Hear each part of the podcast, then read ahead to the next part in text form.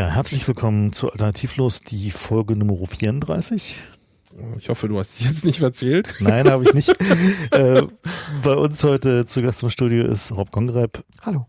Nachdem wir nun so lange schon keine Sendung mehr hatten und uns natürlich dessen bewusst sind, dass wir äh, damit das Publikum nicht gerade glücklich gemacht haben, wollen wir heute mal so ein bisschen über das große Ganze reden, also den State of the World, was eigentlich gerade so passiert und warum und wo die ganze Sache hinführen wird. Und ähm, da ist Rob natürlich irgendwie ein äh, guter Ansprechpartner als wohlinformierter Mensch. Wir entschuldigen uns natürlich irgendwie für die ganzen Unannehmlichkeiten, die dadurch entstanden sind, dass wir irgendwie so lange keine Sendung gemacht haben. Aber es gab die üblichen Probleme. Wir mussten zu viel Alles Arbeit. Franks Schuld, wenn ihr mich fragt. Also Fefe war wieder monatelang in irgendwelchen feindlichen Staaten unterwegs, Tja. auswärts, um sich für Geld zu verdingen. Ich hatte auch zu viel zu tun. Es war Sommer, aber jetzt sind wir wieder zurück. Gut, ähm, wo fangen wir denn eigentlich an? An welcher Ecke? Fangen wir mit der Hm. Ukraine an, was am nächsten dran ist? Naja, der Landesverrat ist noch näher, oder? Der Landesverrat ist noch näher, genau. Ja, naja, also es ist ja alles so ein bisschen überraschend, was dann plötzlich für Paragraphen, die seit vielen Jahren tot galten, Na, ich, vor allen Dingen, aus der Kiste gezogen werden. Vor allen Dingen nicht nur Paragraphen, sondern tatsächlich auch so Strukturen. Ne? Also ich meine, dieser Generalbundesanwalt, so die Behörde mit allem, was dazugehört, wurde ja geschaffen zu Raffzeiten. Na, also so Rote Armee-Fraktionen, um, also die Institution gab es schon früher, aber damals wurde halt gerade diese politische Weisungsbefugnis und irgendwie alles, was damit zu tun hat, gemacht und ausgefeilt und denen auch quasi eine relativ starke Unabhängigkeit gegenüber dem Rest der Justiz gegeben. Und dass die natürlich vorher benutzt wurde, um nicht gegen die NSA und der, die Bundesregierung bei der Beihilfe der NSA zu ermitteln, aber dann jetzt natürlich gegen die Leute eingesetzt wurde, die versuchten da so ein bisschen Licht in die Sache zu bringen, ist dann natürlich schon sehr spannend. Also das war schon aus meiner Sicht so ein bisschen der Backlash des Deep State.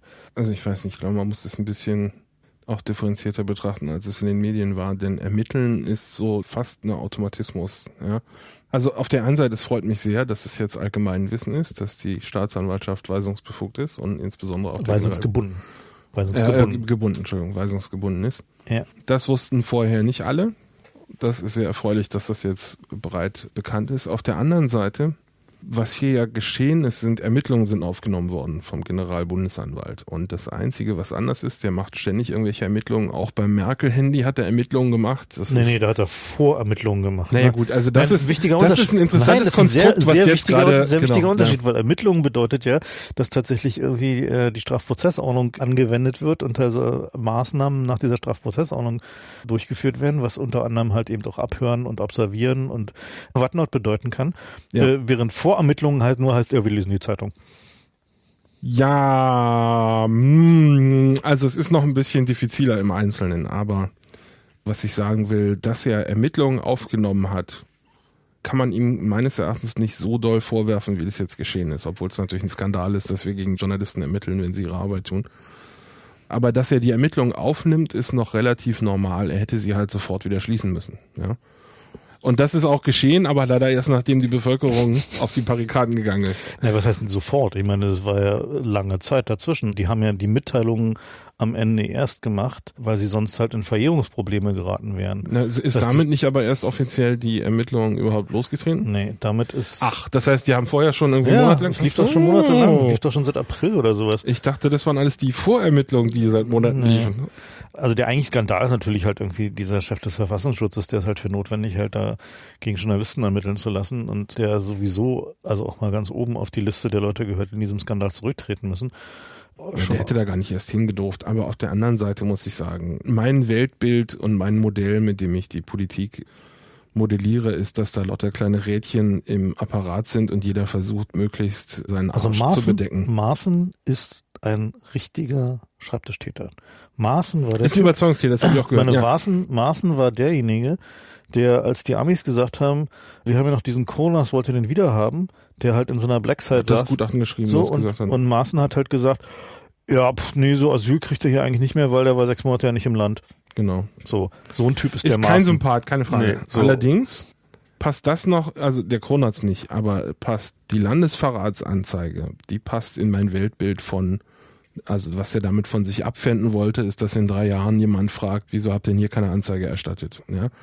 Und da ist eigentlich noch nicht viel mit vergangen, so eine Anzeige zu erstatten. Wir haben hier, bloß er hätte dann ich sag nur, wie nein, heißt bloß er hat, er hat halt nicht nur Anzeige gegen unbekannt zur Ermittlung von ja, dem sondern sie haben auch gestellt, dieses Gutachten machen lassen. sondern sie haben dieses Gutachten machen lassen, um explizit gegen Netzpolitik vorzugehen. Und das ist Und tatsächlich, kann man ihm vorwerfen. das ist aus meiner Sicht eben wirklich ein gezielter Angriff des Deep State gegen dieses ganze System von Berichterstattung und Leaking. Ja. Ich meine, worum es ihnen da ging, war offensichtlich und klar zu versuchen, zukünftige Leaker abzuschrecken. Also ich, Das war- ich glaube, dass einfach, ging's. dass es eine große Angst ist, ja, vor dem Kontrollverlust, dass die plötzlich in Zeiten von WikiLeaks sehen und von Snowden, dass ihre ganzen Deep State geheimen Akten nicht mehr so sicher sind, wie sie dachten. Ja. Und dass jetzt einfach ein Backlash kam, dass sie gesagt haben, okay, da müssen wir jetzt mal ein Exempel statuieren. Also die interessante Frage ist, ob ihnen das gelungen ist. Ne? Also ob diese Ermittlungen und der Skandal darum dazu geführt haben, dass zukünftige Leaker sich abgeschreckt fühlen. Das glaube ich ehrlich gesagt nicht, weil man bei WikiLeaks, also jetzt nicht im deutschen Kontext, aber im weltweiten Kontext sehen kann, dass die Snowden-Geschichte keinen abgeschreckt hat, obwohl es dem ja wirklich weltweit sehbar scheiße ging. Monatelang da am russischen Moskauer Flughafen gefangen und jetzt zu KGBs Gnaden in irgendeinem Landhaus untergebracht und irgendwie kann nur per Videokamera mit anderen Leuten kommunizieren. Also das hat ja auch nicht genug abgeschreckt, als dass wir jetzt nicht dauernd irgendwelche neuen Leaks hätten von irgendwelchen Freihandelsabkommen und so, was ja auch, wenn man sich anguckt, was da für Geheimhaltungsbullshit mit irgendwie Leseraum in der US-Botschaft und so am Start ist, das ist ja fast noch krasser, als irgendwelche Geheimdienstsachen zu liegen. Und da sehe ich sehr erfreut, dass das offenbar nicht abgeschreckt hat. In den 90ern äh, hat der Generalbundesanwalt auch ermittelt gegen die ganze Vorstand von Access for All, der Internetprovider, der ich damals. Stimmt, du hattest ja auch den Spaß, ja. Erzähl doch mal. Da hatte jemand, ein User bei uns, hatte auf seiner Homepage eine Sag mal, Ausgabe. was uns war. Uns ist Access for All, der Internetprovider in Amsterdam. Und die User haben da Homepages. Und das war zu dem Zeitpunkt, Mitte der 90er Jahre, war das noch nicht so bekannt, was das denn war. Und der hatte da eine Ausgabe vom Zeitschrift Radikal getan. Und in dieser Ausgabe ging es darum, Zugverkehr zu stoppen im Rahmen dieser ganzen Wendland-Proteste gegen Castortransporte, also Atommülltransporte. Da waren also gewisse Hinweise drauf, wie man dann Züge stoppt und so weiter und so weiter. Und diese Ausgabe von Radikal war in Deutschland verboten, konnte man aber in Holland einfach im Buchladen oder Zeitschriftenladen kaufen. Weil wir, bei uns war das nicht verboten. Es hat also ein User bei uns auf seiner Homepage getan. Und dann haben wir also Telefon bekommen, ja, blockieren Sie das bitte, weil es in Deutschland illegal. Haben wir gesagt, naja, wenn wir das machen, dann kommt morgen Saudi-Arabien und möchte auch alles blockiert haben, was, wo, wo, weiß ich was, wo, wo Titten sichtbar sind oder wo, äh, das können wir leider nicht machen. Und dann haben die zwei Sachen gemacht. Die haben angefangen, uns zu blockieren, also unsere IPs zu sperren. Darauf sind dann 50 Meros-Sites weltweit hochgebracht, wo dann war plötzlich diese Radikalausgabe überall im Netz. Und die haben Ermittlungsverfahren gegen uns wegen Verdachts des Werbens für terroristische Vereinigungen in Tateinheit mit Anleitung zu Straftaten und öffentlicher Billigung von Straftaten. Und dann haben wir so nach Jahren dann so einen Einstellungsbrief, wie gerade auch Netzpolitik empfangen hat, haben wir bekommen. Aber so dieses Kontrollverlust, hey, wir hatten hier mal eine funktionierende Zensur, das geht jetzt nicht mehr. Erstmal versuchen, diese Kontrolle durch Einschüchterung zurückzubekommen, das ist schon Pattern, was wir kennen. Mhm. Was ich mich halt frage ist, wenn man jetzt so sich so die Zeitungen anguckt, so Zeit zum Beispiel, hat er ja da gerade einen ziemlich guten Run mit irgendwie äh, jeder Menge interessanter Dokumente. Ja. Und die gehen es ja auch halbwegs professionell an. Also die haben sich ja halt so einen Leaking-Briefkasten eingebaut in ihre Webseite und bekommen da offensichtlich auch Dokumente und äh, sind jetzt auch dazu übergegangen, halt eben nicht nur aus den Dokumenten zu zitieren wie alle anderen, sondern noch die Originaldokumente zu bringen. Also wie zum Beispiel diesen Vertrag, mit dem der Verfassungsschutz XKey-Score bekommen hat und dann mit Daten bezahlt hat. Und ich glaube ja, dass das Hauptproblem, was die haben, die Medien, ist, dass sie nicht das Gefühl haben, dass es noch was hilft. Und damit möglicherweise auch die Leaker nicht das Gefühl haben, dass es wirklich was hilft. So, also weil letzten Endes haben wir Spielt das bei Medien eine Rolle, ob das was hilft? Ich dachte, da geht es hauptsächlich darum, im Moment so Existenzkampf, irgendwie, das schafft Einschaltquoten, ja, das verkauft mehr Zeitungen. Click-through-Rate. Ja, meinst du wirklich, die machen das, um die Welt zu verbessern? Also der einzelne Redakteur, ja, Ja. aber die Zeitung, nein. Na, ist die interessante Frage. Ich, äh, wahrscheinlich bringt es nicht mehr äh, Click-Through als irgendwie eine Katzenbilderstrecke, ne? Das glaube ich nicht, weil die Redakteure und die Chefredaktion bewertet ihren Erfolg nicht nur an Click-Through, sondern auch daran, ob sie es schaffen, die öffentliche Debatte zu lenken. Genau. Und das hat ja eindrucksvoll geklappt aber, bei diesem Thema. Aber trotzdem, zumindest irgendwie so ein paar von den Chefredakteuren haben ja auch noch so den Anspruch zu sagen, wir sind vierte Gewalt und wir ja. möchten gerne, wenn wir halt so einen fetten Skandal haben, dass dann auch jemand zurücktritt. Gut, das ja. ist mit Merkel nicht zu haben. Irgendwie. Nee, na gut, aber keine Ahnung, mit Maßen oder mit irgendeinem der anderen Verantwortlichen jetzt spezifisch in dieser Ex-Gisco-Geschichte oder wer auch immer damals im Bundeskanzleramt verantwortlich war, das abzunicken.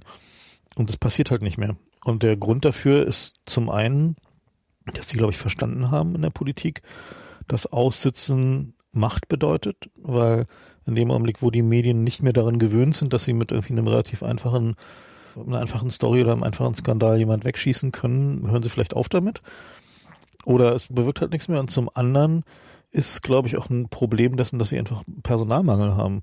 Also wenn du anguckst, gerade so eine Innen- und Sicherheitspolitik. Die Zeitung jetzt, oder? Nee, die Politik. Die Politik. Ja. Also gerade eine Innen- und Sicherheitspolitik. Also nehmen wir mal an, de Maizière müsste zurücktreten, nur mal so, also als ultra hypothetischen Fall. Die haben ja da niemanden mehr. Naja, also ehrlich gesagt, das habe ich auch jahrelang gesagt. Aber und dann kam Friedrich. Ja, ja nee, also in, in Friedrich und Sigmar Gabriel, da hieß es ja auch, die SPD hat keinen mehr, wenn Münte geht. Und da kommen dann immer noch irgendwelche Horrorgestalten aus irgendwelchen Nischen. Das glaube ich nicht, dass es ein Problem ist, weil die sind ja auch alle austauschbar. Aber bei mir hat es zu so einer Inversion geführt, die ich ganz interessant finde, dass ich rückblickend sage, die Leute, die dann tatsächlich doch zurücktreten, die hatten noch so einen Funken von Anstand in sich, ja, dass sie gesagt haben, wenn wir erwischt werden, ja, und wenn die Bevölkerung meint, wir haben hier Scheiße gebaut, dann muss man auch zurücktreten. Und das habe ich also immer für selbstverständlich gehalten, wenn irgendwie so ein Skandal kommt, dann trittst du natürlich zurück, ja. Aber das ist ja nicht mehr so inzwischen. Die überleben ja alle ein Ding nach dem anderen und gehen dann zu Bilfiger Berger und machen da irgendwie Korruptionsoptimierung. Also die, dieser Anstand, einfach auch zurückzutreten, wenn man erwischt wird oder überhaupt die Verantwortung für irgendwas zu übernehmen, das gibt's ja seit Jahrzehnten nicht mehr in Deutschland. Aussitzen ist auch viel einfacher, wenn der Nachrichtentempo so hoch liegt. Mhm. Wenn du siehst, was jetzt in der Welt alles los ist. Da kommen wir noch drauf. Du klingst wie so ein Zeuge Jehovas gerade. Ja, aber wenn du guckst, wenn du guckst, was jetzt alles los ist, dann ist es auch viel einfacher auszusitzen, weil in zwei Tagen sind die Nachrichten wieder anders. Diese ganze Sommerloch, wo nichts passierte, das ist alles eigentlich nicht mehr so in der Ausmaß da. Na, war das nicht immer so? Wir haben es nur ignoriert? Nee. Also es gab schon, also es gab schon nochmal eine richtige saure Gurkenzeit. Ja, aber also da, hat, richtige da hat sich einfach niemand für den US-Wahlkampf interessiert dann, ja, dass wir heute nee, irgendwie schon zwei Jahre vor nee, der Wahl anfangen. Nee. Also Klimafolgen im nördlichen Teil der Welt sind ja im Sommer.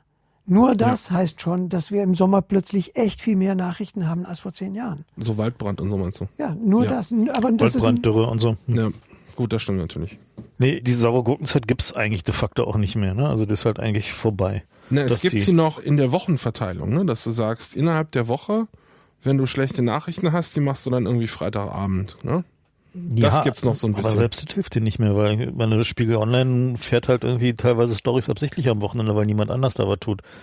Ja, aber auf der anderen Seite glaube ich, dass diese Landesverratsnummer deswegen so geplatzt ist, weil die versehentlich am Donnerstag schon zugestellt wurde. Ja, weil die Post einfach schneller war, als sie geplant haben. Denn wenn das am Freitagabend gewesen wäre, wäre das genauso irgendwie unter ferner Liefen. Ja gut, hätten sie es bis Montag liegen lassen.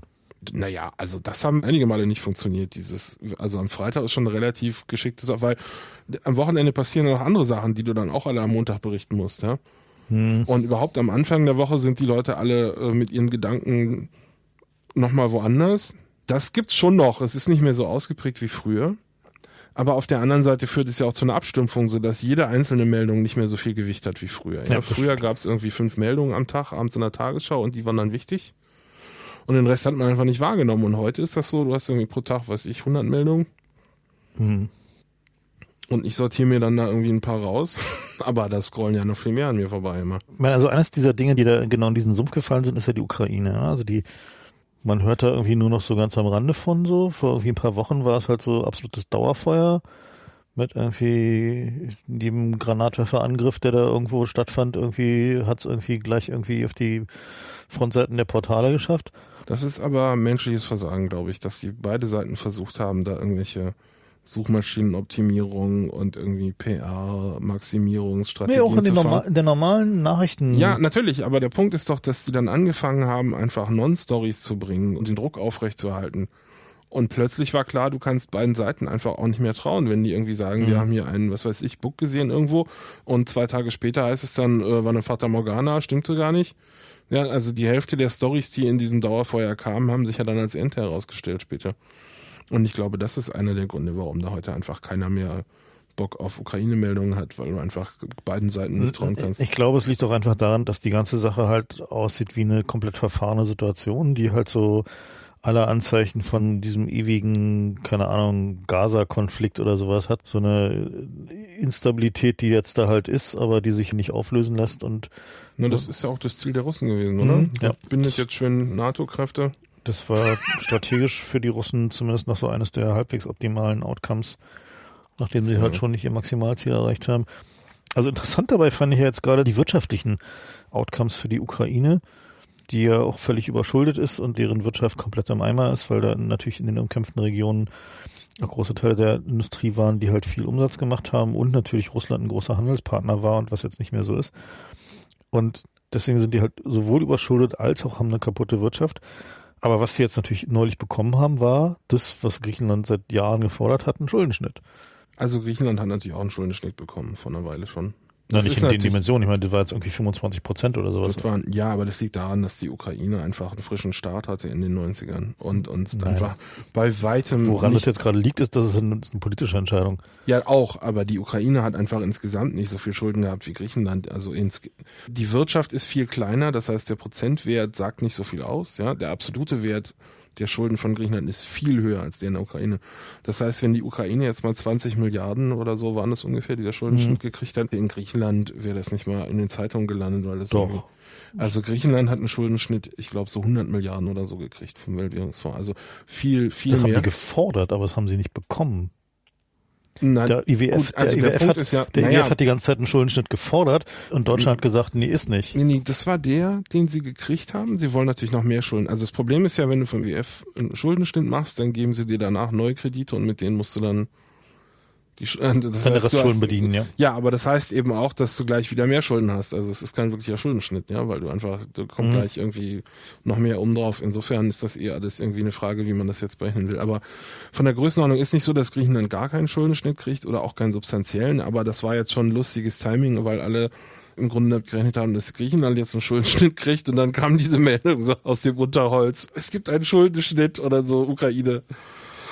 Gut, aber die Ukraine, die hat auch wirklich verloren, muss man sagen. Wenn wir jetzt irgendwie die kommissarische Regierung der Ukraine wären, dann würden wir auch lieber einen Jobwechsel machen, als da regieren wollen, oder? Na, vor allen Dingen, wenn du dir anguckst, wen die sich da jetzt da als Figuren in die Regierung holen, ne? Da war doch irgendwie hier der Schlipsfresser, wie hieß er? Äh, Saakashvili, Saakashvili, genau. Der tauchte da plötzlich wieder auf als äh, äh, Gouverneur von Odessa oder sowas. Ja, ja. Da dachte ich auch so, wie? wie? Und der Sohn, der Sohn von Biden ist da doch äh, Gaskommissar oder Ja, so. ja, ja, äh, genau. Hunter Biden.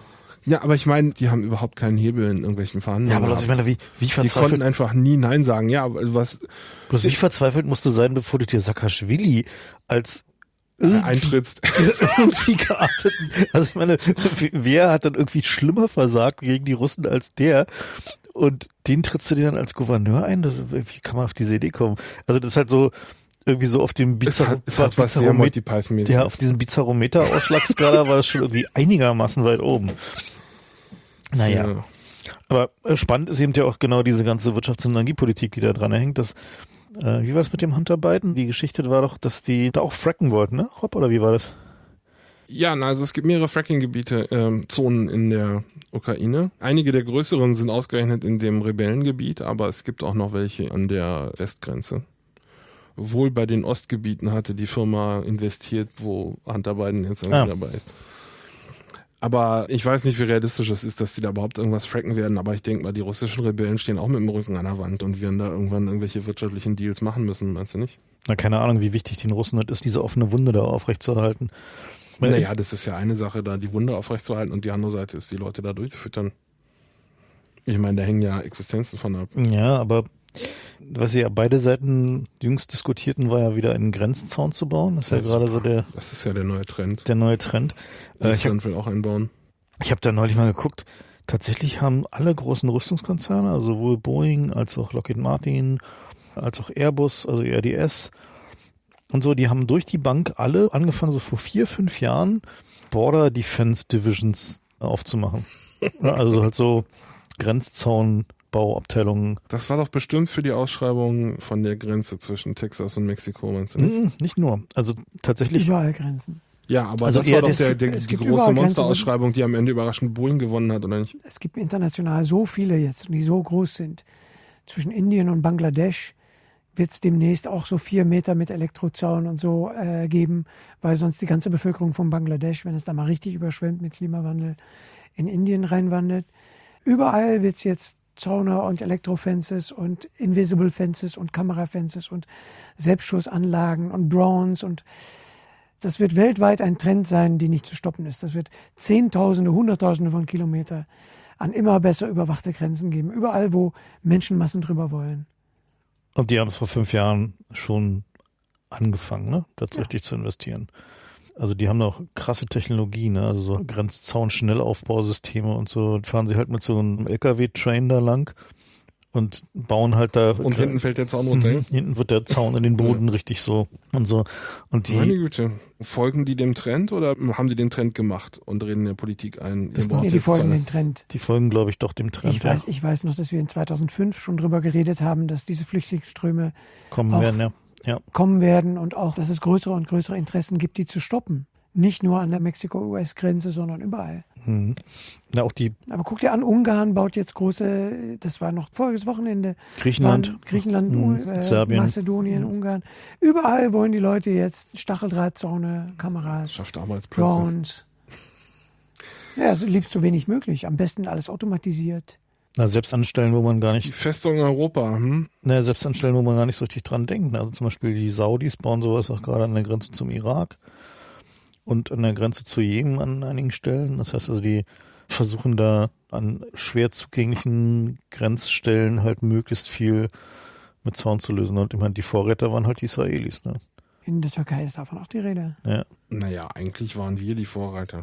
Ja gut, das, das, gut, ja, die DDR waren diejenigen, die es ganz am Anfang mal ausprobiert Guck dir haben. mal, was für Exportchancen da verloren gegangen sind. Ja, kam leider ein bisschen zu spät für diese Generation, ne? Nee, Das sind war hervorragend. Das hat uns in Ikea die Möbel billig gemacht. Das ist keineswegs wirtschaftlich ein Problem gewesen für Westdeutschland. Im Gegenteil, das hat uns hier die Wirtschaft gerettet. Ja, nee, aber die ganze Industrie, ihr hattet die ganze ostdeutsche Industrie, die diese Zaun gemacht hat. Ach so, ja, Ja, die haben geschlafen, klar. Das sind halt keine Kapitalisten gewesen, die konnten das nicht. Ich weiß nicht, wahrscheinlich haben ein paar von den damals Verantwortlichen irgendwie noch Consulting-Posten angenommen, rechtzeitig bevor sie in Rente mussten oder so. Wäre durchaus denkbar. Naja, weil die Frage ist ja natürlich, wie geht es weiter? Also werden wir sowas auch innerhalb von Europa sehen?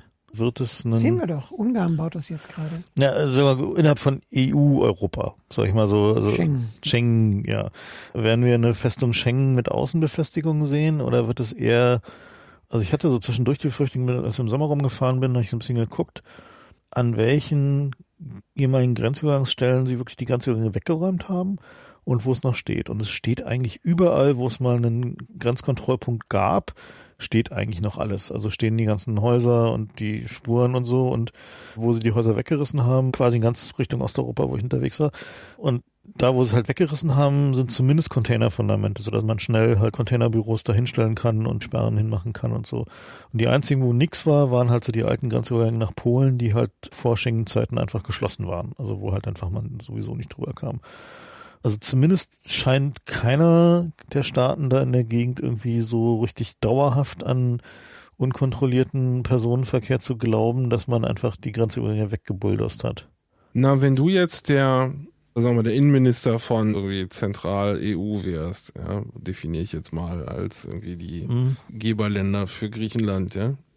Siehst du irgendeinen Nachteil davon, Grenzen zu bauen? Ich meine, das ist doch Wirtschaftsförderung, ist doch perfekt. Das ist genau, was wir jetzt brauchen. Nee, also es bremst halt die Wirtschaft schon erheblich aus. Das, Nee, du musst ja nicht in Betrieb nehmen, aber die jetzt zu bauen meinst und dann so als Warnung in der Hinterhand zu haben, politisch gibt dir das einen Hebel. Also du ja, meinst einfach so die- Leute, wenn ihr nicht spurt, machen wir hier zu. Du meinst also einfach Grenzzäune zu bauen, aber die Grenzübergänge offen zu lassen? Ja, also jetzt noch. Und dann immer, wenn irgendwie Terrorwarnung ist, kann man die mal einen Tag zumachen aus Populismusgründen. Hm. Also ich sehe nicht, dass es da irgendwelche Nachteile für die Politik gäbe. Das ist ja eh nicht deren Geld, was da ausgegeben wird. Also symbolisch ist es aber schon verheerend. Weil ich meine, Schengen ist halt schon extrem populär. Das ist halt schon so einer der wenigen Dinge, wo irgendwie so universell die Leute in der EU sagen, das ist eigentlich geil an der EU. So, das funktioniert halt schon. Das stimmt natürlich. Ja, das ist halt auch tatsächlich ja, das Einzige, was man wirklich anfassen kann, außer dem Euro. Naja. Auf der anderen Seite ist es aber auch die Angst vor irgendwelchen wilden EU-Einwanderungen, ist das Nummer eins Argument der Rechtsaußenparteien, die man ja damit wegschießen könnte, wenn man einfach sagt, okay, wir haben hier aber Grenzen gebaut, die wir dann zumachen können, wenn es ein Problem wird. Na, die werden natürlich fordern, dass sie zugemacht werden. Weil die sagen ja, das ist ja jetzt schon ein Problem.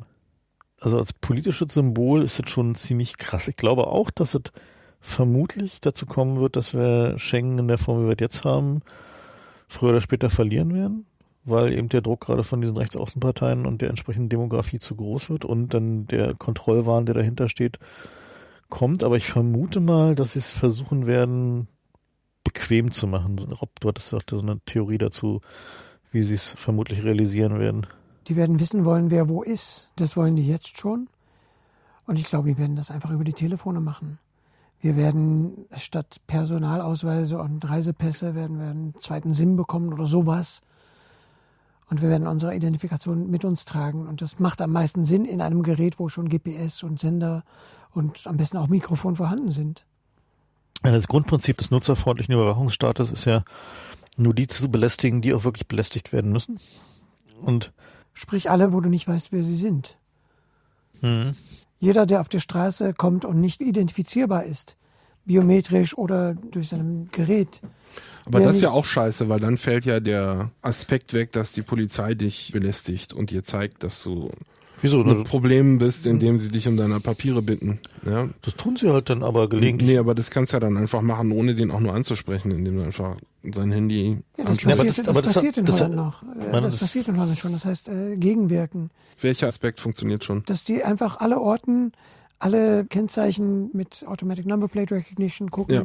und dann einfach die belästigen, die auf der Liste stehen für, die müssen mal unbequem werden hier. Da gibt's quasi Strafe über Polizei, dadurch, dass du 20 Mal kontrolliert wirst. Das ist aber gezielt und ich meine jetzt sowas wie, du willst eine Situation auflösen, sagen wir mal irgendwie lauter Hooligans vor dem Fußballstadion und fängst dann an, einfach die Leute einzeln zu belästigen und hier geben sie mal ihre Papiere her. Also das steht ja weiterhin offen. Das kannst du weiter machen, meinst Ja, du? klar. Wenn sie Schengen auflösen wollen, das heißt sagen, okay, um diese Flüchtlingssituation in den Griff zu bekommen, um halt der Bevölkerung sagen zu können, wir machen Festung Europa, aber es wird halt nicht lästig für euch, wäre halt so ein Universal ID-Ding zu sagen, so, du bist halt mindestens, wenn du eine Grenze überquerst oder noch die 30 Kilometer dahinter oder so, sind halt die entsprechenden Reader, die halt gucken, ob dein License Plate mit den Wireless ID Tags in deinem Auto übereinstimmt und Face Recognition, die guckt, ob du zu deinem Telefon passt, also jetzt nicht gegen große Database, sondern einfach nur gegen den Datensatz, der damit associated ist. Das funktioniert ja auch. Dann ist der Effekt halt, dass du das eigentlich nicht merkst. Weißt du, für dich ist es halt, wenn du dein Telefon dabei hast. Aber willst du doch, dass die Leute das merken? Nee, eben nicht. Das ist doch gerade Nein, der du Panoptikum-Effekt. Du, du willst da- doch, dass die hast- Leute wissen. Nein, du hast es immer noch nicht verstanden. Das grundlegende Feature des modernen Überwachungsstaates ist es, die Leute nicht zu belästigen, sie nicht merken zu lassen, dass sie Die überwacht meisten werden. Leute nicht zu belästigen. Die meisten Leute. Du willst nur die Leute belästigen, die du wirklich belästigen musst, damit dein Staat weiter funktioniert. Für alle anderen Na, fühlt aber es du sich, willst doch, dass die ihr Verhalten dem Nein, anpassen, dass sie im das brauchen Überwachungsstaat sie überhaupt nicht. Also, Nicht? worum es ja primär geht, ist, dass du möglichst wenig Widerstand erzeugst. Und du erzeugst möglichst wenig Widerstand, dadurch, dass die Leute einfach Das nicht merken. merken sie nicht. Na, so wie du halt einfach an der Grenzkontrolle im Flughafen, was du eigentlich willst, ist einfach durchlaufen. Na, du willst möglichst wenig davon irgendwie belästigt werden. Und trotzdem will der Staat natürlich, dass du kontrolliert wirst, dass dein Reisepass da ist und so. Weil guck dir diese automatischen Grenzkontrollterminals an, die sind genau dafür da. Na, da guckt dich niemand an, da belästigt dich niemand, da fummelt niemand in deinem Koffer rum, du hältst einfach dein Ding davor, blieb, läufst durch. Du wirst einfach, was die Chinesen machen. Du wirst ein Byte 8-Bit-Wert für, für Obedience, Gehorsam. Und diese 8-Bit-Wert generierst du aus alles, was öffentlich da ist, Social Media, was auch immer, alles, was du in eigenen Datenbanken hast und alles, was du aus Sigint holst. Daraus generierst du diesen 8-Bit-Wert für die ganze Bevölkerung. Und dieser 8-Bit-Wert bestimmt einfach, wie sehr du belästigt wirst. Und das heißt, alle, die belästigt werden, haben es irgendwie was getan, they, was they had it coming. they had Sag it mal, coming. eigentlich wollten wir doch eine positive Sendung machen, oder? Dann laden wir uns Rob ein dafür, meinst du? Scheiße. die Chinesen haben sowas schon vor. Und die wollen damit auch alles, was Scarcity hat, so, zum Beispiel, ob jetzt für dein Kind Platz ist in der Schwimmschule, wird auch davon bestimmt, ob du als obedient gesehen wirst. Mhm. Das heißt, alle die, die klagen, dass kein Platz ist, die sind wahrscheinlich nicht obedient genug gewesen. Das bringt dann allerhand Mechanismen, die von Vielleicht allein haben wir das auch schon und wir merken es nur nicht. Genau, das haben wir auch schon mal prognostiziert. Wann war es? 2000, 2006, glaube ich. 2006 oder Ja, 2007. ja. Äh, Wie würde man feststellen, überhaupt, ob es so ein System schon gibt? Das könnte man nicht. Das ist die ideale Verschwörung. Na, Ah, aber darauf wird es hinauslaufen. Das wollen die. Auch wenn sie es jetzt noch nicht wissen, das wird das sein, was sie wollen. Das ist die, die ideal halt- tool of control. Ich meine, am, am Ende also was mich ja immer fasziniert, ist, dass die ja selber nicht davon ausgehen können, dass sie ihr Leben lang Immunität haben, weil sie gerade Abgeordneter sind. Ja? die das heißt, die schaufeln nicht sich doch-. Nein, aber die schaufeln sich doch ihr eigenes Grab. Das betrifft sie ja auch persönlich, was sie da bauen an Repressionssystemen. bloß diese, meine, diese, diese, die sehen diese, es aber überhaupt diese, nicht so, als dass sie jeweils Doch, auf dem Receiving-Seite sind. die kognitive Dissonanz, die haben wir doch schon häufiger gesehen. Also wenn, wenn immer ich mit so Leuten aus dem Innenministerium rede oder so Leuten, die halt eine Verantwortung haben in dieser Überwachungsstaatennummer, dann ist ganz häufig bei denen zu hören so, ja, so, also so als Privatmensch finde ich das ja auch schon ganz schön gefährlich und irgendwie, es geht echt ganz schön weit und irgendwie ist zu viel. Aber und- ich mache hier meinen Job oder was? aber irgendjemand muss es ja machen und so und die Dynamik ist halt so und wenn wir es jetzt nicht machen, dann wird nach dem Anschlag alles noch viel schlimmer. Weißt du, so, also das Ja, sind, ja, sind halt so eine Ausreden. so eine Rechtfertigungsmechanismen, die da, dass die halt schon einigermaßen gut verstehen, dass das, was da passiert, zu viel ist und halt auch in die falsche Richtung geht. Aber Bis auf den Verfassungsschutz ist mein Eindruck. Die haben immer noch, vielleicht ist das ja auch alles nur Schauspiel, aber wenn der Maaßen irgendwie rechtfertigen muss, was er da tut, dann packt er immer noch den gerechten Zorn aus gegen die Terroristen und wir müssen hier das Land schützen. So, Ja. das klingt für mich das tatsächlich ist aber so eine Schauspielnummer, glaube ich. Also, er glaubt das auch selber nicht? nicht. Also vielleicht schon. Vielleicht ist es dann auch so ein Also diese Dienste ist so eine ganz eigene, Ich meine, vielleicht ist es dann auch so ein News-Bias, weißt du, wenn du halt irgendwie Ja, den, das ganzen, den ganzen Tag halt irgendwie die, die Meldung darüber kriegst, Die welche, Katastrophenmeldung. welche schlimmen Terroristen sich jetzt wieder auf den Weg nach Deutschland gemacht haben, dann glaubst du das halt natürlich dann irgendwann, dass das halt ein Problem wird, so. Und wahrscheinlich gibt's halt auch genug Spinner da draußen, um die sie sich halt kümmern müssen, dass sie halt irgendwie glauben, dass die Welt halt so ist. Aber worum es halt geht, ist ja der Aufrechterhalt des Status quo, also halt das System irgendwie weiter zu perpetuieren. Und dazu passt halt so ein die Machtstrukturen, gar nicht das System, Genau. würde ich einfach sagen. Ja, und dazu das passt halt System ein, ist denen ja wurscht. Solange die an der Macht bleiben, würden die auch Kommunismus betreiben. Ist mein Eindruck. individuell also vielleicht schon, als Kollektiv vielleicht nicht. So, also Würden die den Unterschied überhaupt merken? Ich meine, die kriegen von oben ihre Order, von nach unten treten sie. ja schon. Ich meine, also Kommunismus darf man halt, wenn dann mindestens Nur man nicht würde so es nennen. nicht so nennen, natürlich, klar. Würdest irgendwie sagen, Aber naja gut, ich meine, das wäre eigentlich eine gute Nachricht. Kybernetik optimierte ja, ich meine, das wäre Wirtschaft. eigentlich eine gute Nachricht, weil die Frage, was kommt denn jetzt eigentlich, ist ja durchaus eine große. Ne? Also wenn wir jetzt mal so auf die Gesamtheit des Finanzsystems gucken, die Krise, die wir ja gerade haben, ist ja eine sehr interessante. Also mit dem Börsencrash in China, weil die ja in einem Kontext steht, der eigentlich bedeutet, die wissen auch nicht mehr weiter. Ne? Also die haben ja alles probiert. So die Chinesen haben ja riesige Mengen Geld in den Markt gepumpt. Circuit Breaker in den westlichen Märkten, auch noch irgendwie Stützungskäufe. Und es hat irgendwie am Ende jetzt nur, weil man sich kollektiv darauf geeinigt hat, dass jetzt noch nicht Crash ist, nicht wirklich gecrashed, war so mein Gefühl. Also deswegen jetzt halt nur jetzt so drei Tage Crash war und nicht irgendwie gleich irgendwie The Big One. Na, es gibt so ein zirkuläres System, was fast ein bisschen an Ozeanströmungen erinnert, von verschiedenen Aktoren, die sich gegenseitig am Leben halten. Und was diesen China-Crash jetzt auszeichnet, ist, dass die Chinesen ihre eigene Rolle in der Aufrechterhaltung des westlichen Systems hatten, indem sie immer schön die Kohle, die sie mit ihren Exporten reingenommen haben, im Westen reinvestiert haben. Ja. Und das fällt jetzt weg, wenn sie plötzlich anfangen. Also diesem Börsencrash ging voraus, dass sie den Yuan abgewertet haben kurz, ne? Und das kam auch völlig überraschend. Eigentlich war der immer absichtlich an den Dollar genagelt. Das ist als Zeichen gesehen worden, dass die Chinesen mit ihrer Wirtschaft auch gerade sehen, dass es dem Ende entgegengeht. Dieses ewige Wachstum geht halt nicht ewig lange. Und daraufhin ist halt die Börse gecrasht und das heißt eben, dass die zur Rettung ihrer Börse die Kohle ausgeben, die sie sonst in den Westen gepumpt haben. Und deswegen zerfällt jetzt auch der Rest vom System so ein bisschen und alle machen sich Sorgen, Also ja, es ist nicht nur, es gibt Entkopplung. das ist nicht Chinesen nur so ein, das ist also kein chinesisches Problem, will ich gerade sagen, sondern das ist ein Problem von uns allen, ja, dass das einfach jetzt ein Teil der Ozeanströmung wegfällt. Und das muss jetzt irgendwo anders herkommen, die Kohle, die die Wall Street am Leben hält. Ja, das muss jetzt irgendwie ein Narkodollar sein oder so. Irgendwas muss es sein. Was meinst du mit Petrodollar. Entkopplung? Ja, die Chinesen haben jetzt angefangen, groß äh, US-Staatsanleihen zu verkaufen. Die sie immer gekauft haben vorher. Das waren genau die Stütze haben, des, des westlichen Systems, ja. Sowohl selber als über Belgien, wo komischerweise große Teile der US-Staatsanleihen würden über irgendwelche Zwischenfirmen in Belgien betrieben. Also Belgien plötzlich einer der größten Halter von, von US-Staatsanleihen. Okay. Und das geht jetzt alles Aber nur wenn du die Länder betrachtest und den Ja. Fett nicht mitzählst, denn Genau. der Fett ist nämlich der größte. mittlerweile verkaufen die groß, größer als je. Und es gibt also Entkopplung, diese Verbindung zwischen US- und chinesischer Wirtschaft, die immer als Grund dafür gegeben wurde, dass es, da, da könnte es nie Konflikte geben, weil die sind zu sehr verknüpft. Das wird also im Moment weniger. Und die interessante Entwicklung dabei ist ja, dass parallel dazu ja auch der Petrodollar, also die, genau dieser Mechanismus, den sie mit Saudi-Arabien hatten. Ne? Das ist Also, der andere Mechanismus, der die Mhm. Westwirtschaft gestarkt gestützt also die andere Ozeanströmung, dass der jetzt der durch den Ölpreis zerbröselt, was vielleicht eine offensichtlich ungewollte Konsequenz der, der Politik der niedrigen Ölpreise ist, die die Saudis ja gerade fahren und die Na, ähm, fahren denn wirklich die Saudis ja, das? das ist tatsächlich eine saudische, saudische Politik. Die haben doch nur zu verlieren dabei, oder nicht? Naja, eben vielleicht auch nicht. Also die Kalkulation der um die Saudis Russen zu ärgern, war irgendwie die neueste Theorie, ne? Na, die Kalkulation der Saudis ist halt zum einen, wollen sie halt die Fracking-Buden in den USA loswerden, indem sie halt Öl billiger machen, als die produzieren können.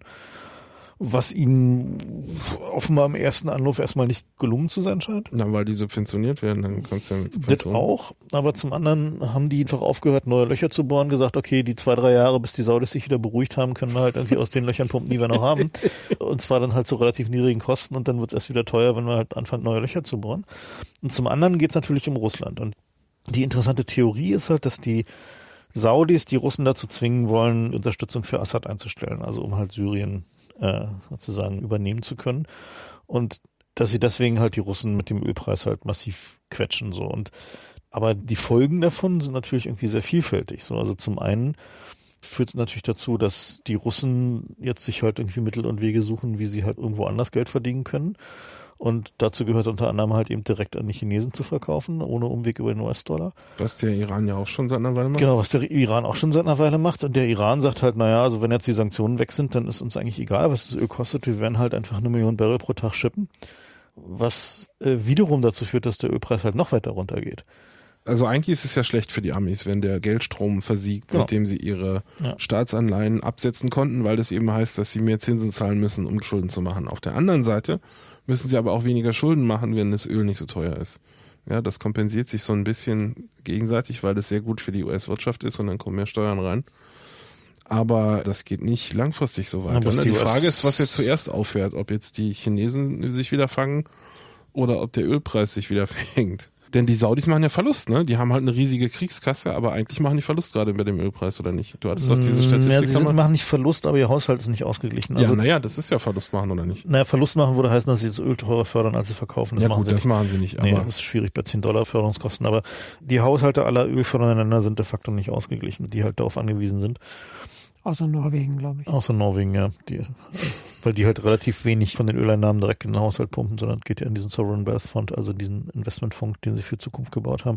Und die große Frage ist halt, zu welchen politischen Verwerfungen noch führt. Also ich meine, die syrische Konfliktzone da ist ja quasi die, die uns am nächsten angeht, weil die, die Flüchtlinge daherkommen und die wir dann nun hart merken so. Und was da ja aber gerade passiert, ist, dass die Amis sich halt wieder grandios verzocken. Ne? Also die haben ja jetzt angefangen mit den Türken zu sagen, okay, wir wollen gerne die türkische Airbase in Schalik nutzen. Die ist halt relativ nah an dem Gebiet dran, um halt äh, Angriffe gegen den IS zu fliegen. Und daraufhin haben die Türken gesagt, ja, okay, gut. Dann wollen wir aber mal dann mit- halten die die Fresse, wenn wir die Kurden bombardieren. Nee, wir wollen mal, mal mitmachen so. Und dann haben sie halt irgendwie drei Angriffe gegen IS geflogen und 300 gegen die Kurden. Na, So. Und die Amis fühlen sich jetzt gerade so ein bisschen verschaukelt, aber ich wüsste jetzt nicht, was Na, sie da was sollen sie da machen? Ja, Genau, so- was sie da akut tun können, weil sobald sie halt irgendwie zu laut aufbegehren, dürfen sie halt die Airbase nicht mehr benutzen. Wobei, ähm, wenn man sich auf der Karte anguckt, welcher Teil von Syrien gerade von wem kontrolliert wird, da hat Assad überhaupt nur noch ein Drittel oder ein Viertel oder so. Mhm. Und die Hälfte ist in der Hand von ISIS und der Rest sind die Kurden. Was die jetzt alle von dem Assad noch wollen, Der ist irgendwie das kleinste Problem in Syrien gerade. Ja, die ISIS kontrollierten die, die, Hat halt die Küste. naja, Ja, die ISIS kontrolliert vor allem Wüste. Ne? Mhm. naja, Also das Gebiet ist groß. da wo das Öl ist oder nicht? Nee, Nee. das Öl ist da, wo die Kurden sind. Achso, na gut. Also die haben halt schon ein paar Ölquellen, aber jetzt nicht die wirklich großen Felder. Oder zumindest nicht, von denen man weiß, keine Ahnung. Möglicherweise gibt es ja da noch unbekannte Gegenden, wo noch Ölquellen sind, von denen wir noch nicht wissen. Die Frage halt, wie ein Endgame für Syrien aussehen kann, ist halt vollständig unbeantwortet. Also weil Assad hat halt irgendwie alle Gründe halt nicht aufzugeben. Die Kurden wollen natürlich auch irgendwie ihren eigenen Staat am Ende haben. Die Türken wollen es auf gar keinen Fall haben. Die irakische Regierung kriegt nichts auf die Reihe.